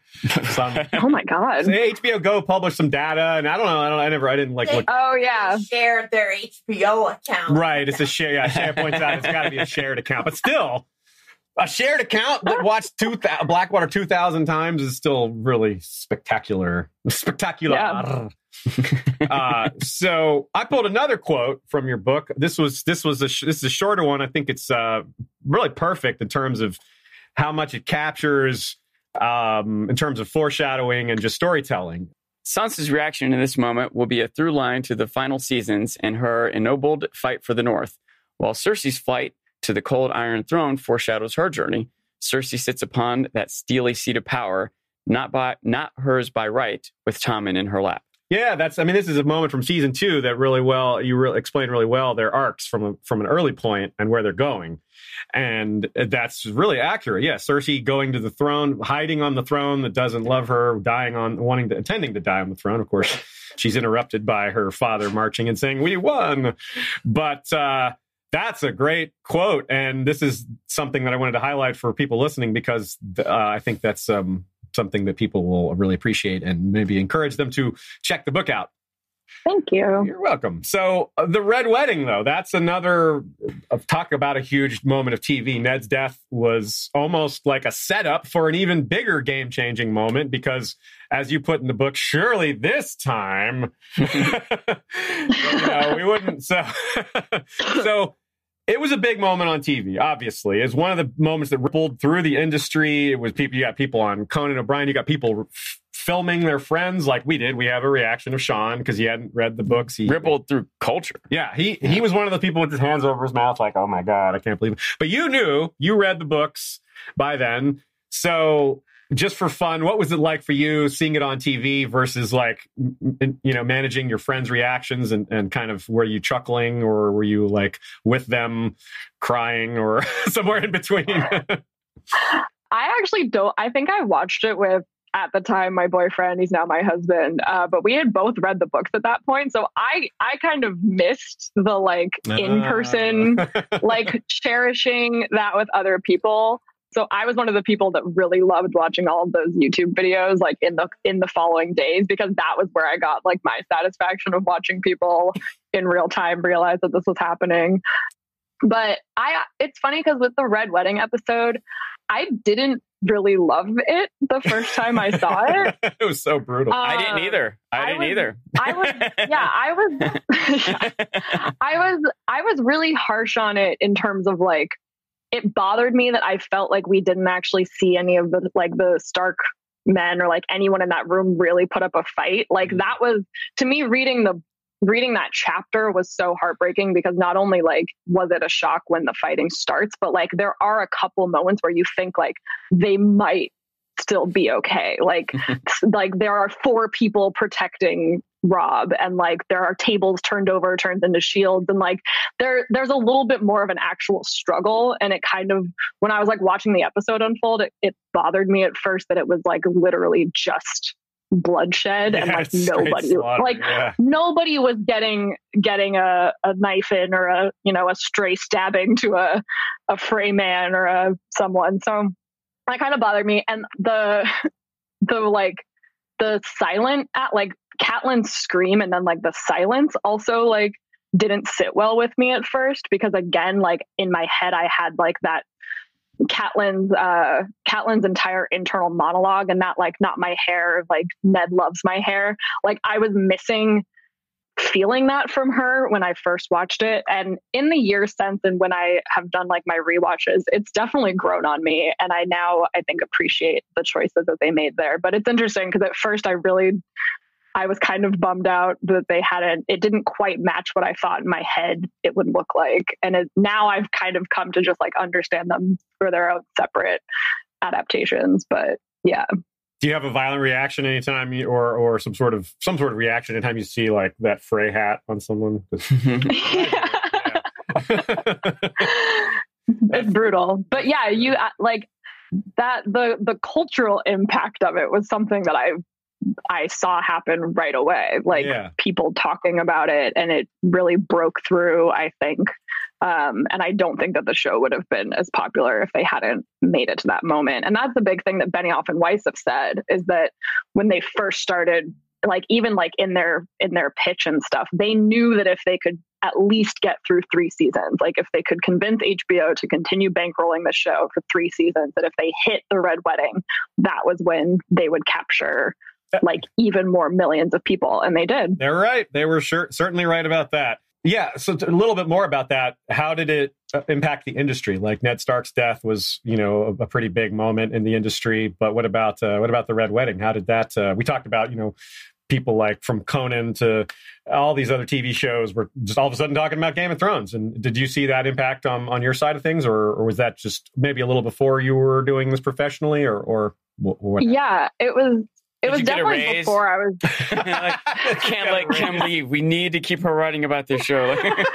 no, I wasn't. I wasn't writing about it yet. I didn't start writing about it until Oh. season five. Mhm. Um, so from and again, like in terms of like writing this book, it was kind of fun for me to like go back and actually get to write about this episode because I had never really been able to do any sort of like analysis or in-depth writing about the red wedding in particular. Um, so yeah, I think it I think it changed the industry, especially like when we talk now about when we talk about like spoiler culture and not like leaks and like pre-episode stuff, but it's like what is the window in time after an episode airs that it is like okay to discuss what happened in that episode openly. And so the Red Mm. Wedding was really interesting because that was an example of like book readers could have very easily ruined it or spoiled it ahead of time because we all knew what was coming, but they didn't. And like the fact that there was this very careful like internet lingo, like they wouldn't, they would just refer to it as RW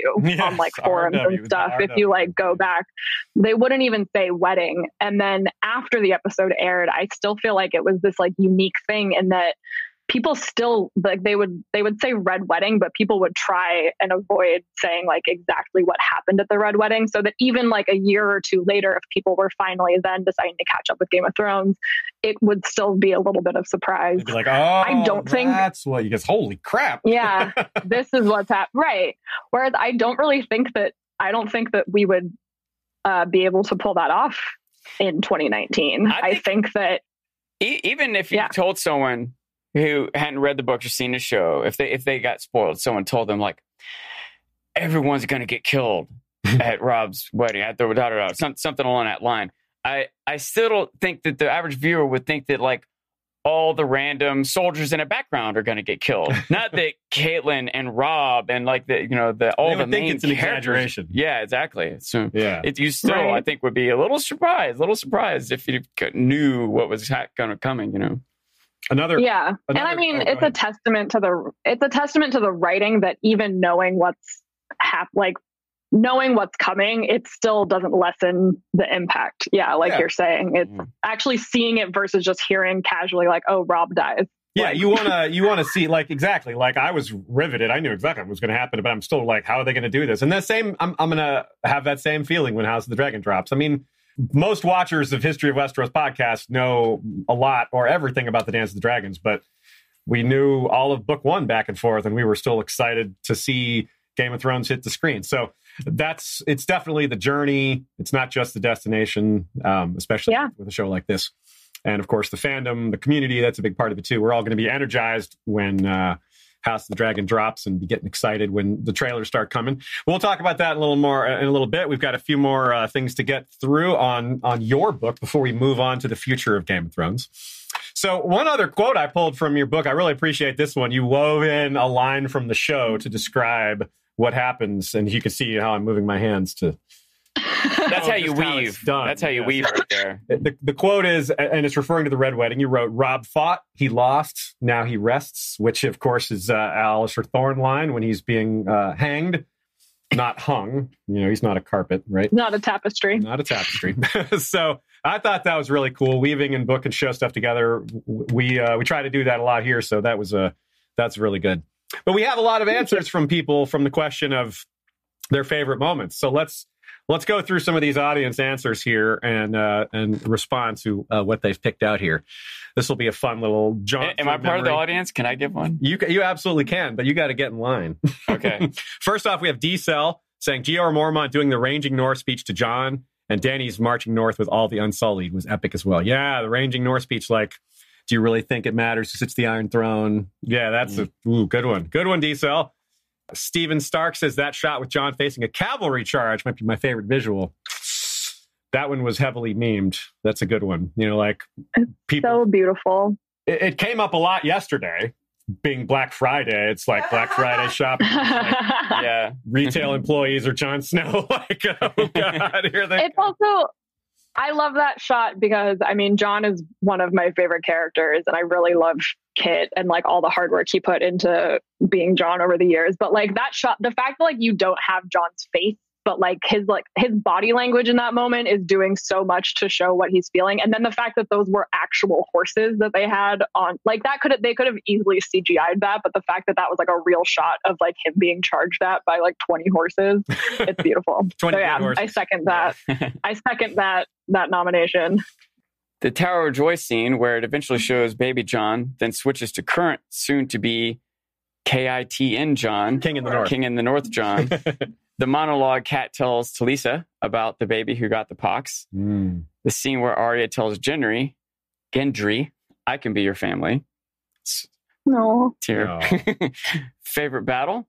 Battle at Castle Black. And that's from Meyer twenty seven. Thank you, Meyer. That's a, that's a bunch of good choices. Yeah, the Tower of Jon, Tower of Jon.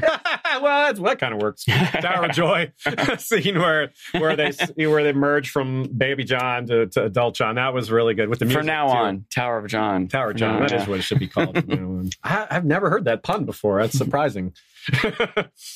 Uh, Urias Tosh says, I'll do a tough one. Best part of season eight, Bran telling Theon he's a good man. And then Arya and Tywin conversation. Oh, yeah, Arya and Tywin conversation. Kim, you particularly So highlight that one, huh? And- Yeah, that was one of my. Right?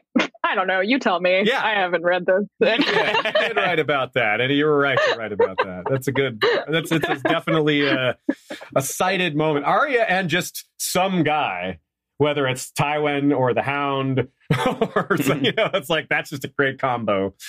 yeah. Uh, BioGal ninety says maybe not greatest, but I like how they got the emotion for the Red Wedding. Still cry when I hear Rains of Castamere. Yeah, yeah. I also think Pod singing Jenny's song was totally awesome. Yeah, definitely. Hard, Ugh. hard agree with Tears. all that. Yeah. John Tears every time. John says Brienne's knighting is my season eight highlight. Most of Dany's non-English speeches. Ooh. Cersei and Tommen on the Iron Throne during Blackwater also gets me every time.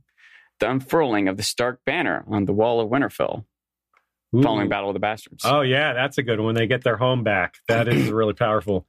Yeah, good, great imagery. You know, like lots of those. that- Mhm. Yeah, Khaleesi Clues, which is a great screen name, says, Good afternoon. Jon beating the tar out of Ramsay Bolton. Arya killing Walder Frey. Two of my favorite scenes. That right on. Someone likes revenge. Can't deny that. Those were pretty satisfying, though. Like, I, I, as, as far as someone who deserves a beating or a killing, those two are good examples.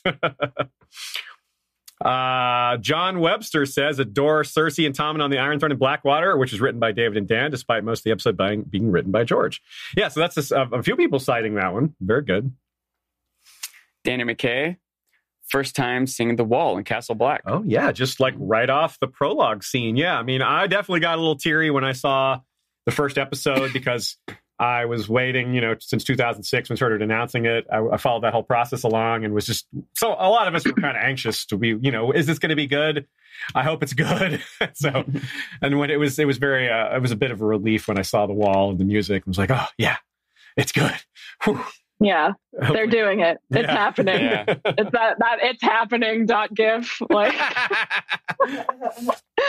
so now we have uh, Kate Bertinsky says, I loved when Sansa and Jon reunite. Uh, That first Stark reunion packed a punch. Ooh, I think one of my all time favorites is when Edmure is struggling to light Hoster Tully's funeral boat and the Blackfish steps in and is a total BAMF. And Kate also says, That cat is fluff and majestic. I believe she's talking about your cat. Ours are, Mine? but they're not on camera. Yeah. He- Oh. She was walking around earlier. She got out of her bed Oh. and got back in. So I missed that. Zelda Zelda loves attention, so she's now she's at least in the background. That's Zelda. if you if she only knew that she was on camera right now, she would she'd be she would be awake. Reading through that chapter of like highlight moments and highlight episodes from each season that you did, Kim, it got me thinking about mine. Of course, I've thought about it before, and I can't narrow anything down. But when it came to mind was uh, when I I, I like both the setup and the specific part. Uh, when um, I've forgotten the character's name, but when the this the slave owner was coming to to Dany, Yeah. and he had to walk down the road of all of Dany's guards and then Mm. come to face her with dragons and everything. And he's really kind of like being put in his place. Then we flip to Tommen on the throne, and Tywin just strolls in, walks right up, lords over him. You know, like that, that Yeah. juxtaposition of those uh, Yeah. positions of power. But then in the conversation, Yeah. Tom is petulantly she complain, "What are they going to walk to the Tower of the Hand?" And Tom is like, "We could have you carried." Oh, with, with Joffrey. with Joffrey, yeah. Oh I said Tom, and I'm Yeah, sorry with Joffrey. When Tywin comes and lords over Joffrey, I don't know. walked to the Tower of the Hand. Look, we could have you carried. Carried. Yeah. so good. Charles Dance, yeah, all of Tywin's Tywin was such a well done character on the show. Charles Dance just like nailed that entire. Yeah, I hate it when Entire characters aesthetic. that are so evil and murderous are so good. The performances, there's, I, I, I want to like him so much, but he's such a terrible person. Like, Yeah. tears me. Is the whole show, the whole series is a good job of doing it. Okay, so we're starting to run a little short on time. So I'm gonna what I'm gonna do is uh, go through a couple of more highlights that I pulled out, and then we're gonna use our last bit of time to talk about the future of Game of Thrones. Would love to get Kim's opinion on that. A lot has changed already since you published the book. So, I know. um, which I mean, it's that's the nature of it, right? Everything in your book is about what's already happened, except the last chapter, which is about the future. But nobody knows what's coming, so that's you know Right. that's the one part of the book that uh, you can't po- unless you're Nostradamus, you can't. I know. so, uh, so Curses. yeah, right. so you talk about and chapter nine is called "Fan Theories and a Device of Fate," which was really fun to read. You have a lot of uh, run throughs of different theories that didn't pan out, and the fun that the uh, that the fandom has with that. That's a great aspect of Game of Thrones that a lot of shows don't have. You don't have theorizing and and, and prophecies in most styles of show, so you can't. Uh, it doesn't work as well. It's not as fun. Uh, in chapter 10, you have a big comprehensive list of all the R plus J- L equals J hints, starting with season one, episode one. And you have six pages of that, which is awesome because it's really fun to see just how much groundwork was there and just little details, especially because if you're someone who already knows it, like if you read the, read the books before, you're not necessarily on the lookout for it because you already know it's there. And so you did a great job of, of finding all these big and small hints, um, and including you include some of the debates and uh, fandom arguments that happened during that, which I really appreciate. So it's very much like a chronology, an accounting of what happened at the time, which is great to be Mhm. captured for posterity. Yeah. And you point out to, like, for example, you use the R plus L equals J uh, issue, how people debated that a lot. The book book readers weren't really debating R plus L equals J, but they were debating debating certain aspects of it. Uh, Right. And you get into that, like you talk about the the, the reveal of the marriage, um, Yeah. Really revealing that. Yeah. That was a big like. Wait, what? Did, did they just? Did she just say that they got an annulment and a, a marriage? Did Huh? you say ragger? Yeah. Oh God. Poor poor Gilly and the Ragar, the Ragar drop. Yeah. Speaking of Gilly, like that was fun. Uh, Speaking of Gilly, you write about uh, some stuff that most of us have no idea about, which is things that like happen behind the scenes between the the actual actors and showrunners, like Gilly getting pranked by David and Dan. And uh, apparently, they like to prank people quite a bit. And I will be mean to everyone who hasn't read the book and leave another teaser in here to say you give an example of one time where the prankers became the prankies, and it's pretty glorious. Because personally, Yeah. I'm not a big fan of pranks, so I like seeing pranksters getting their comeuppance, and it was it was Yeah. fun. It's fun to have the you know how the turntables have turned. Uh, yes, man. Michael Scott making an appearance. How the turntables. My uh, prodigals, my my son returned. My returned. prodigy, my prodigy.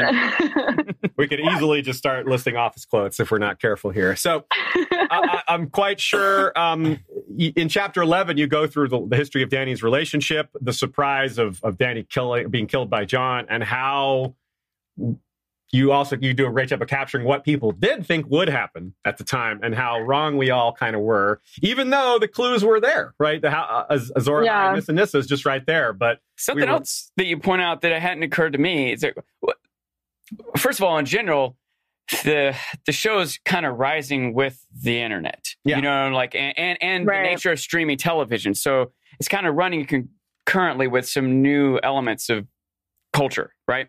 So the idea that there are things like Reddit and Twitter and everyone's scrutinizing and analyzing these episodes. The fact that we even can't just like go back and watch it again, you know, like 20 years ago, you couldn't just go back and watch it. I guess maybe if you recorded it on your VCR, but um, right. but the fact that we had this big break in the last season, newer fans, you know, people who hadn't even started watching or read the books or anything, they had time to catch up not only on all the material but on all the theories online and come up with their own and every like the even casual viewers were suddenly pretty expert or expert.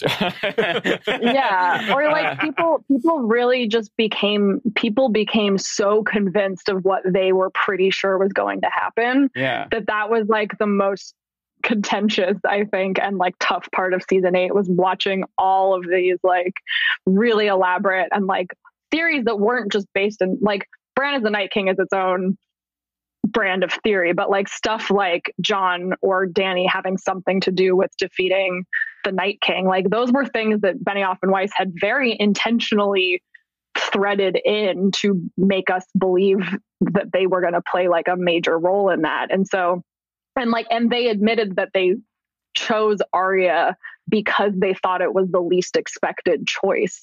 And I'm like, well, it was the least expected choice because you hadn't spent any time like connecting her in any way to these prophecies and like yeah. that sort of thing. And so yeah, it's I did I tried that was that was a really big challenge about writing these chapters like basically in real time was like trying to get the correct perspective on like okay what is what is happening on the show but also like what is happening to fans right now? And like why is this conversation so intense? And like trying to trying to help explain that or like draw new light into sort of like what was going on and what had led to the year 2019 as we know it and have lived it.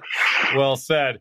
So running through a few other uh, tidbits about the chapters. Chapter 13 is called Hidden Details. It's a comprehensive collection of little bits of foreshadowing, parallels, nods, etc. There's an entry for every single episode, which I really appreciate because there's so much. This is a a wonderful thing we have in Game of Thrones. There's so many opportunities for them to do things like that with the little little hints here in the costuming or in the songs or just uh, just clever wording. The window panes in the background. Yeah, so many things. I feel so like people experts yeah. we're still finding new things about season one and season seven or eight, you know. Definitely. Yeah. Other people will really enjoy the chapter called Cameos, Pranks, and Lifelong Friendships, which has the anecdote I was referring to about the prankers becoming the prankee. And I would be remiss to not mention, uh, you mentioned a lot of cam- musician cameos, and we have to give a nod to the mention of Mastodon because Mastodon is here in Atlanta. And anyone who goes to metal shows in Atlanta has seen the Mastodon guys. They go to, they just show up. Hell yeah. Shows. Yeah. Um, uh, also, a lot of people around Atlanta have a drunk uh, Brent Hinds story. I have two. so does that mean you're drunk or he's drunk? I was not drunk, although maybe I might have a third or fourth if if I were you know if I could remember them. No, but uh, and then you also have a chapter called Valar Morghulis, which is really fun. I mentioned that briefly at the beginning, where you have stories of the actors finding out how their character dies and their reaction to that, which is just really fun to see like the different ways they handle finding out about their death. From some of them are like, oh, so others are like, that's a good death, you know, like I like how I died, or yeah. you know, if you got to go out, or some of them yeah, some of them were like told by fans, like in the street, being like, "Can't wait for you to die," and they're like, "Oh no." That's like, yeah, I think you, I think you wrote that one about Charles Dance, right? He's like, someone told him on the street, and he's like, so he immediately okay. went to Barnes and Noble or, or Water uh, Waterstones or wherever he was, and he was like, oh, yeah, that's a pretty good death." You know? Solid. Yeah, I love dying on a privy. That's wait, that's not a good. One. I think he meant the writing was good. Uh, it's poignant, maybe. so we got a super chat from Maura Lee with a sticker that says "You are amazing." Well, thank you, Maura. Uh, we appreciate that. And okay, so let's talk about the future of Game of Thrones. I, I pulled another quote from your book, which I think uh, is something that we all appreciate. Sean, in particular, I know you appreciate this line. An overwhelming adoration for A Knight of the Seven Kingdoms showed how much fans cherished the emotional impact of scenes that needed no expensive CGI dragons or hundreds of extras or months and months of grueling night scenes. And, well, you're right. She's totally right. Kim, you're totally right about that. I think that's a perfect statement there. However, it seems like we apparently are going to get CGI dragons and, and maybe hundreds and probably hundreds of extras and uh, maybe not months and months of grueling night scenes because I don't think there's any uh, noteworthy night battles in the Dance of Dragons that I could think of or in that era. But maybe they'll decide they want to film one. It is Miguel Sapochnik, after all, heavily involved. Oh, I don't think he would ever choose to do He's that. Like, I don't want to do that again. Yeah. again. Good point. Good point. Only someone who hasn't done it would be willing to do it. It's a regular Yeah. night scenes, not grueling night scenes. right. Instead of 55 days, just to, just like five. He's like, yeah, let's keep it in, keep it single. Keep it Uh, tight. So how are you in the, like you personally and just the industry in general preparing for we'll call it round 2 Uh, and then surely they'll almost almost certainly surely there'll be a round 3 at some point in the future and then probably a round 4 it's probably just the beginning for this franchise would you agree with that um and if not you can say why Yeah. Yeah. I mean, I'm personally pretty excited. Um, I, for me, anecdotally, at least speaking from like insiders' point of view, and you know, I track all of our analytics and how many people are reading stories and sharing them and whatnot. And it's like, I could tell over the summer that there was like a complete fatigue with Game of Thrones. Mm. Like our readers just stopped caring about articles unless like unless it was something like really major or new but for the most part it just felt like people really tired of like rehashing what happened in Mhm. game of thrones. Like everyone our readers just seem to like really want to move on. So i was i was a little bit nervous about the prequels because i was like oh god or like is nobody gonna watch this like prequel show or whatever? But when that news came out that they had like done a straight to series order for like the prequel all of our like all of our all the articles that i wrote about that announcement and like what it probably means performed way better than any of like the game of thrones season 8 stuff did. So that was kind of like a relief to me because i was like oh okay. Like That's a bit of a we're just tired yeah like we're just tired of season eight of game of thrones Yeah. but we're not tired of this world in general. Yeah. and so that i think was like a pretty good sign. Um and i like just kind of selfishly or personally i was i'm excited that we're going back to like george material. Like the fact that for the last three seasons of game of thrones i wasn't able to do you know what i was saying earlier about like be, like being that person who bridges the gap between something that's in george's book and what we're seeing on the show that was where i started with writing about game of thrones. And as mm. the seasons went on i kind of lost the ability to do that because we were out of book material and i no longer was sure if like something that i was watching was like completely george's idea or is this like just a piece of it that they're making up on their own um, so I'm excited to get back to the realm of being like, oh, here's what George has written about these characters or about this particular storyline, and here's what we're seeing on the show, and being able to draw those connections. I'm really excited about uh, diving into that method of of writing again. So I'm pretty excited. I don't think. I don't think that we're ever going to reach like the peaks of Game of Thrones viewership again. I think that inherently the audience is going to contract a little bit and become a little bit back to more of the core, like real Game of Thrones obsessives and real A Song of Ice and Fire and George R. R. Martin obsessives. But I'm totally fine with that. I mean, I think in a in a perfect world, we get like a Breaking Bad, Better Call Saul situation where like Mhm. not nearly as many people are watching Better Call Saul, but it's like critically better show. acclaimed.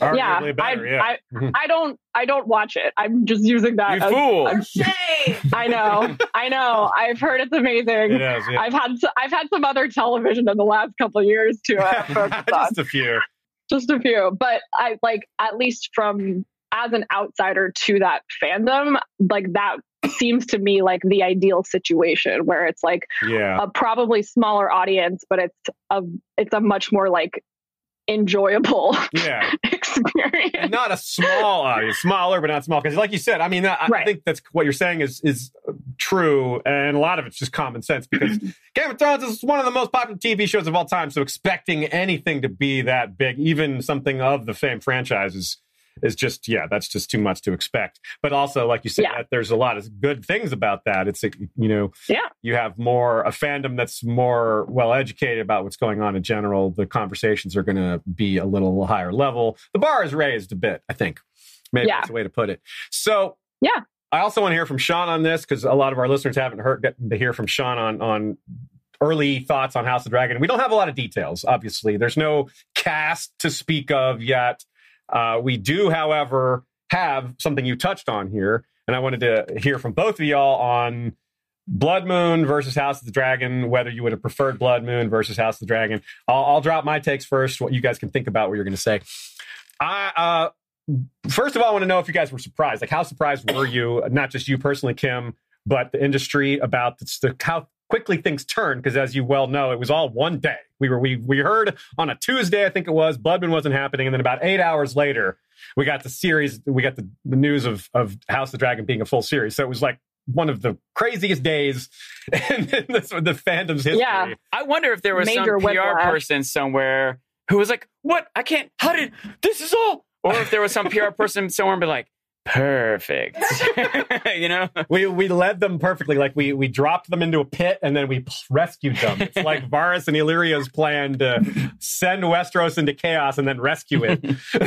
so yeah i will say from from my from like the reporting side of it i think a lot of people were surprised because the the cancellation of the jane goldman show was not something that hbo officially confirmed that was like someone i believe it was deadline um, broke the news first and a lot of people were surprised and obviously the first thing i did was i emailed hbo and they told me that they couldn't comment on that show. And I was Mm. like, okay, well, there are now, like, now the Hollywood Reporter is confirming it. Like, all of these other outlets were confirming that it wasn't moving forward. And I was like, why are you not saying, like, why can't you confirm or deny this? It was, that was very strange. And then I don't know, it's not, um, it wasn't upfront, but I think it was because Warner Media now owns HBO, right? And so they had they had this big conference presentation thing scheduled that honestly I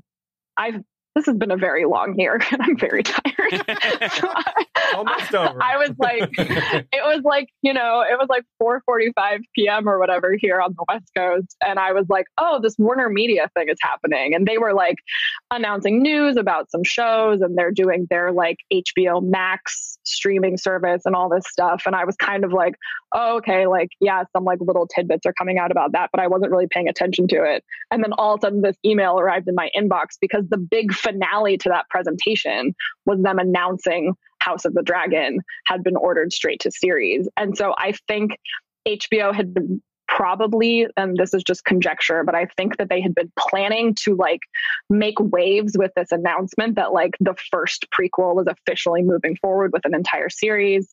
Also, Miguel Sapochnik, I had forgotten that he had signed an overall deal with HBO. Like we found that out like six or nine months ago that he was going to be connected to only HBO projects. And I hadn't been thinking about that. And then they were like, Mm. oh, he's the co showrunner on this series. And I was like, that makes so much sense. So I think I'm assuming that HBO's plan had been to like surprise everybody with this House of the Dragon show and then kind of quietly say, like, we aren't moving forward with that second one Mm. but instead their PR announcement got scooped by this other by this reporter at Deadline. And so they held off on saying anything officially about it until like all of the hubbub of House of the Dragon had gone down. Mm-hmm. And then it was like 3 days later HBO finally gave me the official comment saying like no the prequel is not moving forward. So yeah that was like that was whiplash central. I was like what is happening so yeah, so but th- I think this is overall that's pretty good news. I mean, you guys may have different takes. A lot of people do, but I think that it's kind of what you touched on. That we're getting back to something that George Ritt wrote himself, and what Yeah. thing that we've been saying about your book this whole episode, which is it's written by someone that's legitimately interested, that's a legitimate fan, and that is something that I think House of the Dragon has over the Blood Moon prequel, which is uh, when fans are in charge, it's better. Um, Ryan Condal is the main, is you know one of the, one of the two main showrunners for House of the Dragon, and he knows the books well, according to reports, according to people who I know who know him. They've agreed with that. One of them is Ti Mikkel, who's one of the in the writers' room as well, and she knows the books really well. And we know that firsthand. So that sits really well with me. And what I don't know is if Jane Goldman knew the books well, for example. Maybe she did. I, Yeah. I just don't know. I'm not saying she didn't, but I don't know that she did. And if she didn't, then maybe that's uh, that's kind of why I like that we're getting the one that's rooted in the source material and run by people who are big fans. And I'm not sure that Blood Moon had that. not fully okay so my thoughts of what a spinoff should be like going further back when it, nothing had quite been settled is what i was really hoping for was robert's rebellion i Mhm. thought that would have been something that would keep us with characters that we know you know what i mean and give us more backstory and uh, on a Apparently, level- that's why they didn't want to do it. Right, right. uh, uh, especially because that also there's not any fantasy going on. There's not like dragons or Yep. Melisandre and stuff like that. So I could also see why they want to appeal to this broad audience that wants the big action and fantastic stuff. They they're going to get the budget for whatever they want to do. So going way way back, I thought might be interesting because if they don't follow the books, well, there's not that much in the books anyway. It's harder for like hardcore fans to be upset about differences, you know. So maybe there's something there. But uh, I, I'm my overall concern is that I don't want to be too negative, but I'm just kind of suspicious because I care more about serious drama, great performances, character development, and obviously, I think most fans of Game of Thrones do also. But also a lot of fans of Game of Thrones. The thing that makes it like a huge, massive, millions and millions of people watching it every week is big battles and sword fights and boobs and dragons. You know what I mean? Like, uh, it's not like people who like that stuff don't like good drama also. But if you want to have this huge, massive appeal, usually the movies that win Best Picture aren't the movies that made three hundred million dollars. You know, True. usually it's different categories That's of true. stuff. You know, and so the first uh, wave, like four or five, like proposed uh, spinoffs that. Uh, what's what's the term George liked? Uh, follow up show, Successor shows, shows. successor shows. You know, they were by. I've got notes here because I can't remember all this. Uh, uh, Carly Wray from The Leftovers and Mad Men. I'm like, hell yeah, that's the Game of Thrones I want to see. And Brian Helgeland did L.A. Confidential. Like that could be good. But Ryan Condal did Rampage, some big action movie or something. I'm like, oh, I don't know, man. I'm not sure if this is the the direction I want to go. colony, right? Yeah. So uh, um, I'm, I'm hesitant.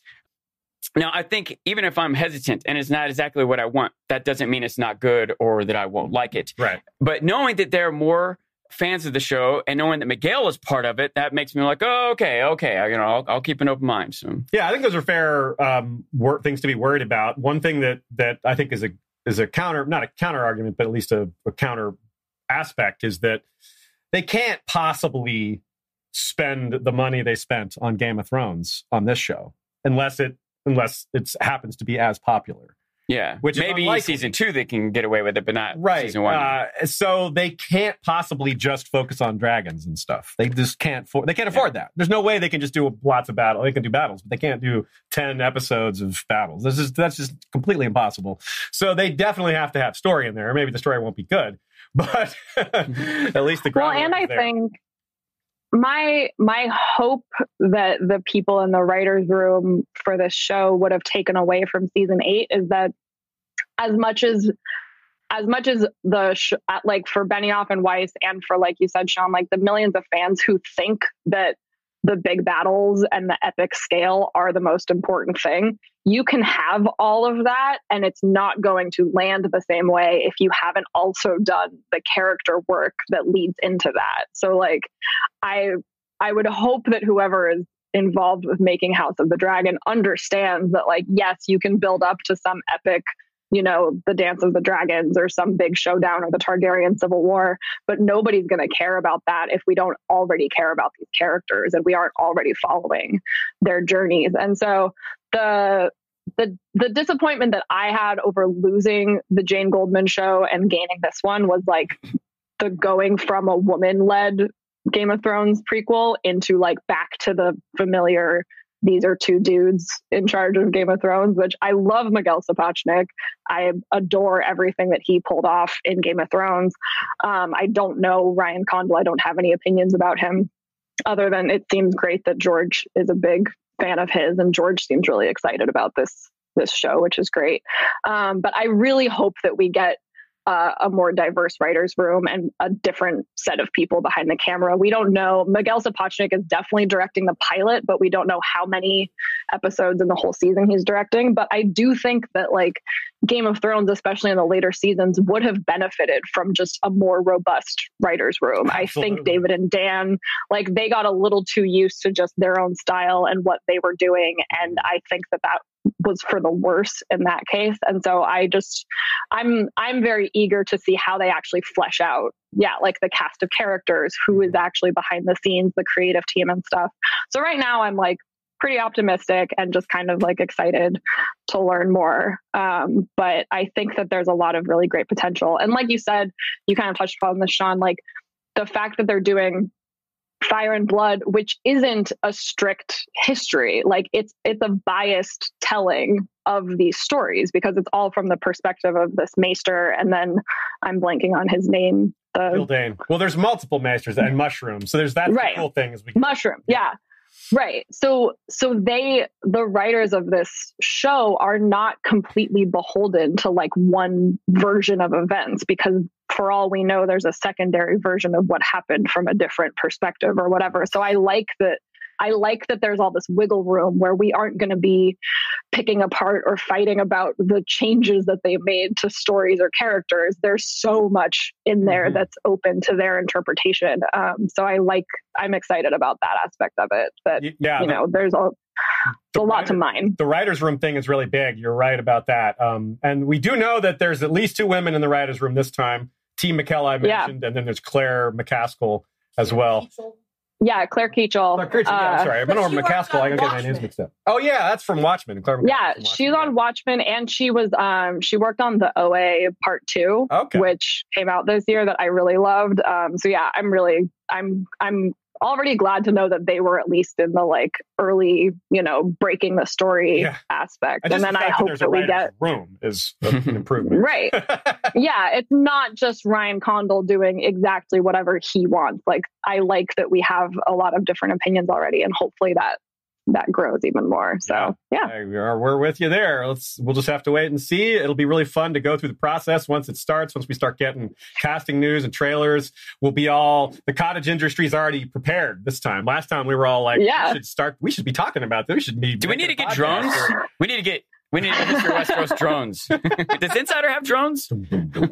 No, You guys, don't Not have I'm. I'm the drone. I am the drone. Oh, you said Don't drones. send I think you me to drums. Northern I'm like, Ireland. Drums. we can get drums too. Oh. Yeah, bum, bum, bum. yeah, like the pace of, of the show coming out. I don't know. Ramming speed. okay, well, I think that covers it for today. Thank you very much, Kim. I mean, in summary, I want to say that Game of Thrones is a phenomenon that was more than it was more than just a TV show, more obviously more than just a book, a series of books. It was a cultural phenomenon. It was uh, It was a funk phenomenon. a fun phen- from the people behind the characters to the memes and the fandom to the complex interplay of book and show and content and fandoms. I think you did a fantastic job of capturing it in your book here. So once more, people, go out and get yourself a copy of the unofficial guide to Game of Thrones and have fun. Thank you so it. much. You're welcome.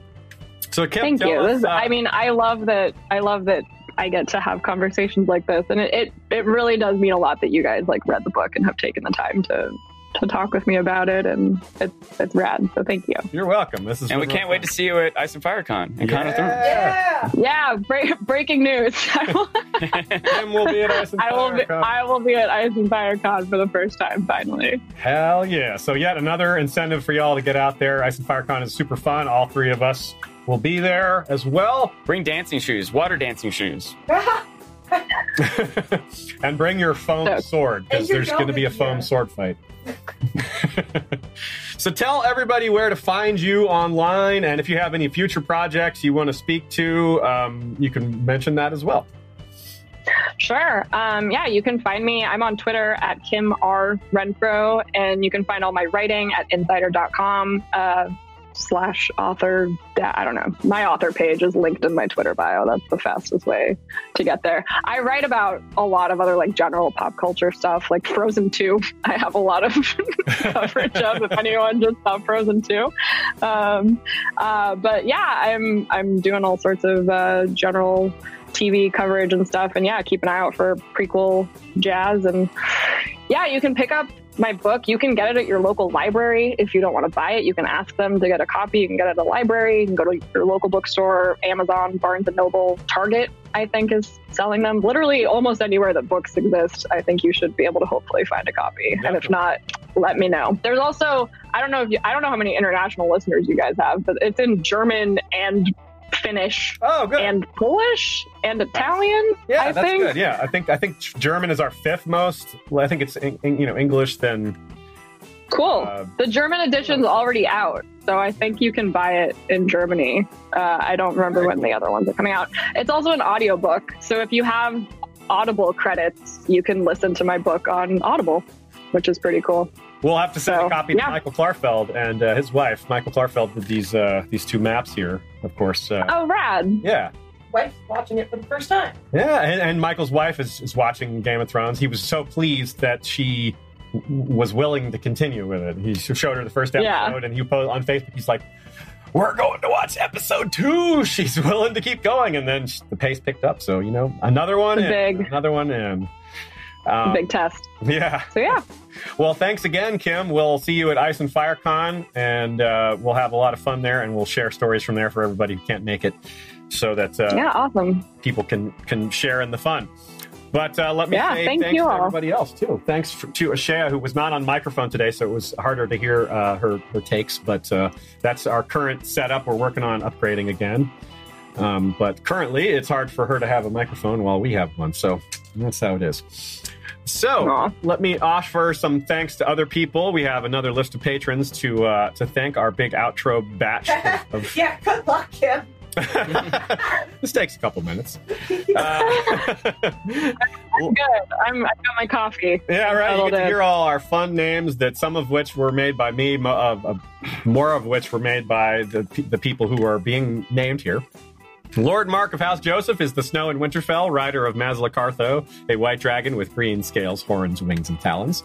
Our peers of the realm include the mysterious BR, Hand of the King, Lord Stephen Stark, Hand of Queen Ashea, titles, titles. You know, she is known as the best, and it's accurate. Lord Jim of the, the Fortuitous of Wars and Politics of Ice and Fire blog is the Warden of the West. Lord George Stormsville the Cunning is Lord of the Chiliad and Warden of the East. Kabeth the Unfrozen is Lord of the Bricks and Castle Crimson Light, Defender of the Old Gods and Warden of the North. And Lord Brendan Lannister is the Bloodlion, ruler of the Castle Everroar, Warden of the South. Elite from outside the realm include Lord James Tuttle, King of the Stepstones and the Narrow Sea, Commander of the Royal Fleet, consisting of the Narrow Fleet, led by flagship Caraxes, and the Bloodstone Fleet, led by flagship Prince Daemon. King Beyond the Wall, Sidney Jesse, is the Fallborn, Lord of Blue Spring and the Haunted Forest. He wields a dagger of dragon glass and the Valyrian steel blade Red Frost. King Beyond the Walls, Sidney Jesse uh, sent in an order to Lord James Tuttle to have his wildlings shipped over to Essos, and who knows what they're doing over there? Wildlings and Essos? What could possibly go wrong? What could possibly go right? well, we'll have to find out next time. Lady Sarah Connolly, the Willful, is her, motto is "Wit beyond measure is man's greatest treasure," and she is Jenny's patron. Our White Walker patrons include Araya Flint of the Mountain Flints, captured by the Weeper, only to be raised in the Valley of the Milkwater, Blue Eyes, and Golden Memories. Alexander Greyblood, first of the First Men, now crowned in ice, called Silent Springer, Woodblinder, and the Snow of Night, wielder of the iced forged greatsword Pale Frost. Our Blood Rider patrons include Vorsaki, wielder of a Valyrian steel arak with a dragonbone hilt, Koholkoi, called Sun Piercer, wielder of a dragonbone bow, Kokavo the Tamer, wielder of the Wildfire Whip Gehenna. I was supposed to read those names at the halfway point. I forgot. It's been a while since I've read these. Also, I was supposed to read the Queen of Love and Beauty at half at halftime. I almost called it halftime. halftime? What is this? Tis the Sporting season. event. So, from the depths of Flea Bottom, Lord Carrie, Lord Ken, I've done that before. Lord Ken of House Hammer has declared for Queen Carrie, Fire of the North, who recovered Dark Sister from beyond the wall. And a laurel of glory in the name of love to Bud of House Beresford, Knight of Tolkien and Arbiter of Scotch, from Sandy the Dragon, Blood of Queen Daenerys and Lady of Jameson. Oh, I know, right? he's the, he's the queen of love and beauty, right? Yeah, yeah. She named him the Queen of Love and Beauty. That's right. Our small council includes Lord Daniel the Sneaky Russian, Master of Ships, Grand Maester Via James, Lord Benjen of House Hornwood, Master of Laws, Lord Fabian Flowers, the Bastard of Green Shield, Master of Coin, and Lord Johann of House, Hour, House Orcos, called Shadowhawk, Master of Whispers. Our lords and ladies in their castles include Lady Direliz of Castle Naki, the Alpha Patron, Lord Dan of the Red Mountains and Castle Great Bell Breaker of the Second Stone, Gregor the Toasty, Lord of the Bread Fort, Lord Ryan of Castle Stonegate is Guardian of the Rocky Mountain Pass, Ashlyn Winter is the Hawk's Eye, Castle uh, Lady of Castle Skyfall, Lady Mikkel of Moonacre is leader of the Weirwood Protectorate Alliance. The Lord of the Halls of Castle Hillcrest is wielder of the Valyrian steel machete Everglazed. Lord Alistair Whitaker is Lord of Donhold. Lord Bemmy Snugglebunny is Guardian Ranger of the Hidden Hundred Acre Weirwood, dual wielder of Valyrian short swords Glorious Morning and Little Light Wise. Sharpshooter of the Weirwood and Ironwood Laminated Longbow, Todd Von Oben. When you fear things cannot get worse, Snugglebunny enters the fray. The bastard of the Wolfswood is first Forester of the Old Gods, sworn to House Ironwerewood. Listen for the silence. Lady Liana Kelly of Wolf Island is protectress of the Steelhold. Casey Stark is of House Acres. Lady Kay of House Archer is Lady of Earthdog Hall, Huntress of the Wolf's Wood, and Guardian of Maddie Squirrel's Bane the Mighty Direweenie. Lady Raywin of House Dilsdane is the Star Spear. Peter Rivers is the Pale Dragon and heir to Bloodraven, and Lady Carlin Carey of Castle Stone Sharp, whose horse is shod in Valyrian steel, is Lady Rider of the Rising Hills. Our You know, king's if just- anyone ever wanted to write Ice and Fire fan fiction, we've laid some groundwork here. yes, all the characters are named already. Our King's Justice is Sir Troy the Steady, wielder of the Valyrian steel blade Fate. Our Queen's High Council includes Bloody Ben Blackwood, Master Whispers, Rebea Star Eyes, Lady of Waves, and Mistress of Ships, Captain of the Iron Shadowcot. In the shadows we bear our claws. Katrin the Wise of House Trondheim is Master of Coin. Great Grand Master, Grand Maester M. Elizabeth is middle daughter of Lyanna Mormont, first lady to forge both the silver and Valyrian steel link. And Laura Boros is the Lady of Infinity, Master of Laws. Our King's Guard includes Lord Commander Miriam R. and backed up by Sir Glennon of House Leanne, called Lion Cloak, our longest tenured white sword. Sir Dean the White, Knight of the Black Star. Sir Jord of House Pepsi, the Beverage Knight. Gregor Snow, called Snow Bear, a bastard of Winterfell. Sir Jen Seaworth, Knight of the Southern Snows. And Lisa, Red Water Witch of Dorne. The Red Wedding Band is led by Sir Newt of the Rock, lead lutist, wielding a weirwood lute with Valyrian steel strings. Our Queen's Guard is led by Lord Captain Commander Haima Helmont, the Sellsword Sentinel. Backed up by Alexander of House Atreides from the seat of Dune, I must not fear. Fear is the mind killer. Sir Rambo, Knight of House Ganon, First Blood. Sir Leon of House Walker, wielder of the twin Valyrian steel blades Fire and Ice and the Weirwood Bow Rain. Amber, the Adamant, the Knight of the Mist and Mother of Squids. The Wintry Wolverine, we finish what you begin. And Nora Neko. Uh, the Beard Guard, Lord Commander George the Golden, Sir Joshua Oakhart, the White Oak. Very special Lady Rita of the Coppermane, Our the Unbound, audience. Dance the Fervor. Sir Dance Joff, Warden of the AC, wielder of Triad, the multifaceted beard of platinum, red, and brown. Stay frosty. Sir Tim Corglyle, Mad Boy of the Western Desert. Yeah. And a few other names that are worthy of mention. We have Lady Kelly, Mistress of the Old Bay of Crabs. Uh, Ricky Ale Belly of House Bell, motto Ring the Bell. And certainly last but not certainly least are our members of the Knights How Watch. Lord Commander Benjamin Umber is the silent giant wielder of the Valyrian Steel Greatsword, Winter's Kiss, and he is backed up by First Builder Magor Snow, aka Magor the Cool, the Fire in the Snow, and First Ranger Source Delica of House Gramercy. Thanks also to Michael Klarfeld for the maps, to Joey Townsend and Jesse Kowal and Kevin MacLeod for our various music pieces that we use. And thanks to everyone who has liked and shared and told their friends about History of Westeros. We'll be back in eight days with the next installment of Valar Rereadus and with future episodes coming the rest of the year and into 2020. We can't wait to see what the fandom has coming, and we'll be continuing with, with our reread in the meantime. Thanks again to Kim uh, for coming and for listening to all our fun credits there. Thank you for having me. It was a delight. Cool. Yeah, it gave me time to, to chat finally. And the I'm ter- I can't like talk to people and watch people and chat and read a Google Doc. I'm I have not mastered that skill yet, so I'm very impressed with you guys. Uh, well, that's thank why we you. have Ashaya helping. That she's, she's Yeah. actually doing all that. Otherwise, hero, hero, hero of the camera. stream. when Ashaya is not on camera, she has like eight arms that are just going in different directions, like and, and several sets of eyes, like IG Eleven. There's like looking But two yeah, no, sometimes I am Yeah. reading the chat and then Aziz like says something and I don't quite hear everything he says. So I chime in. He's like, "That's not what I was talking about." It is hard to multitask what you're saying and what you're reading and what you're listening to all at the same time. it is impressive. So, thank double thanks, triple thanks to Ashaya, who is the best. Okay, so yeah, we'll see you at Ice and Fire Con, and hopefully uh, a lot of other y'all will see there as well. And until next Yeah. time, everybody, Valar reread us.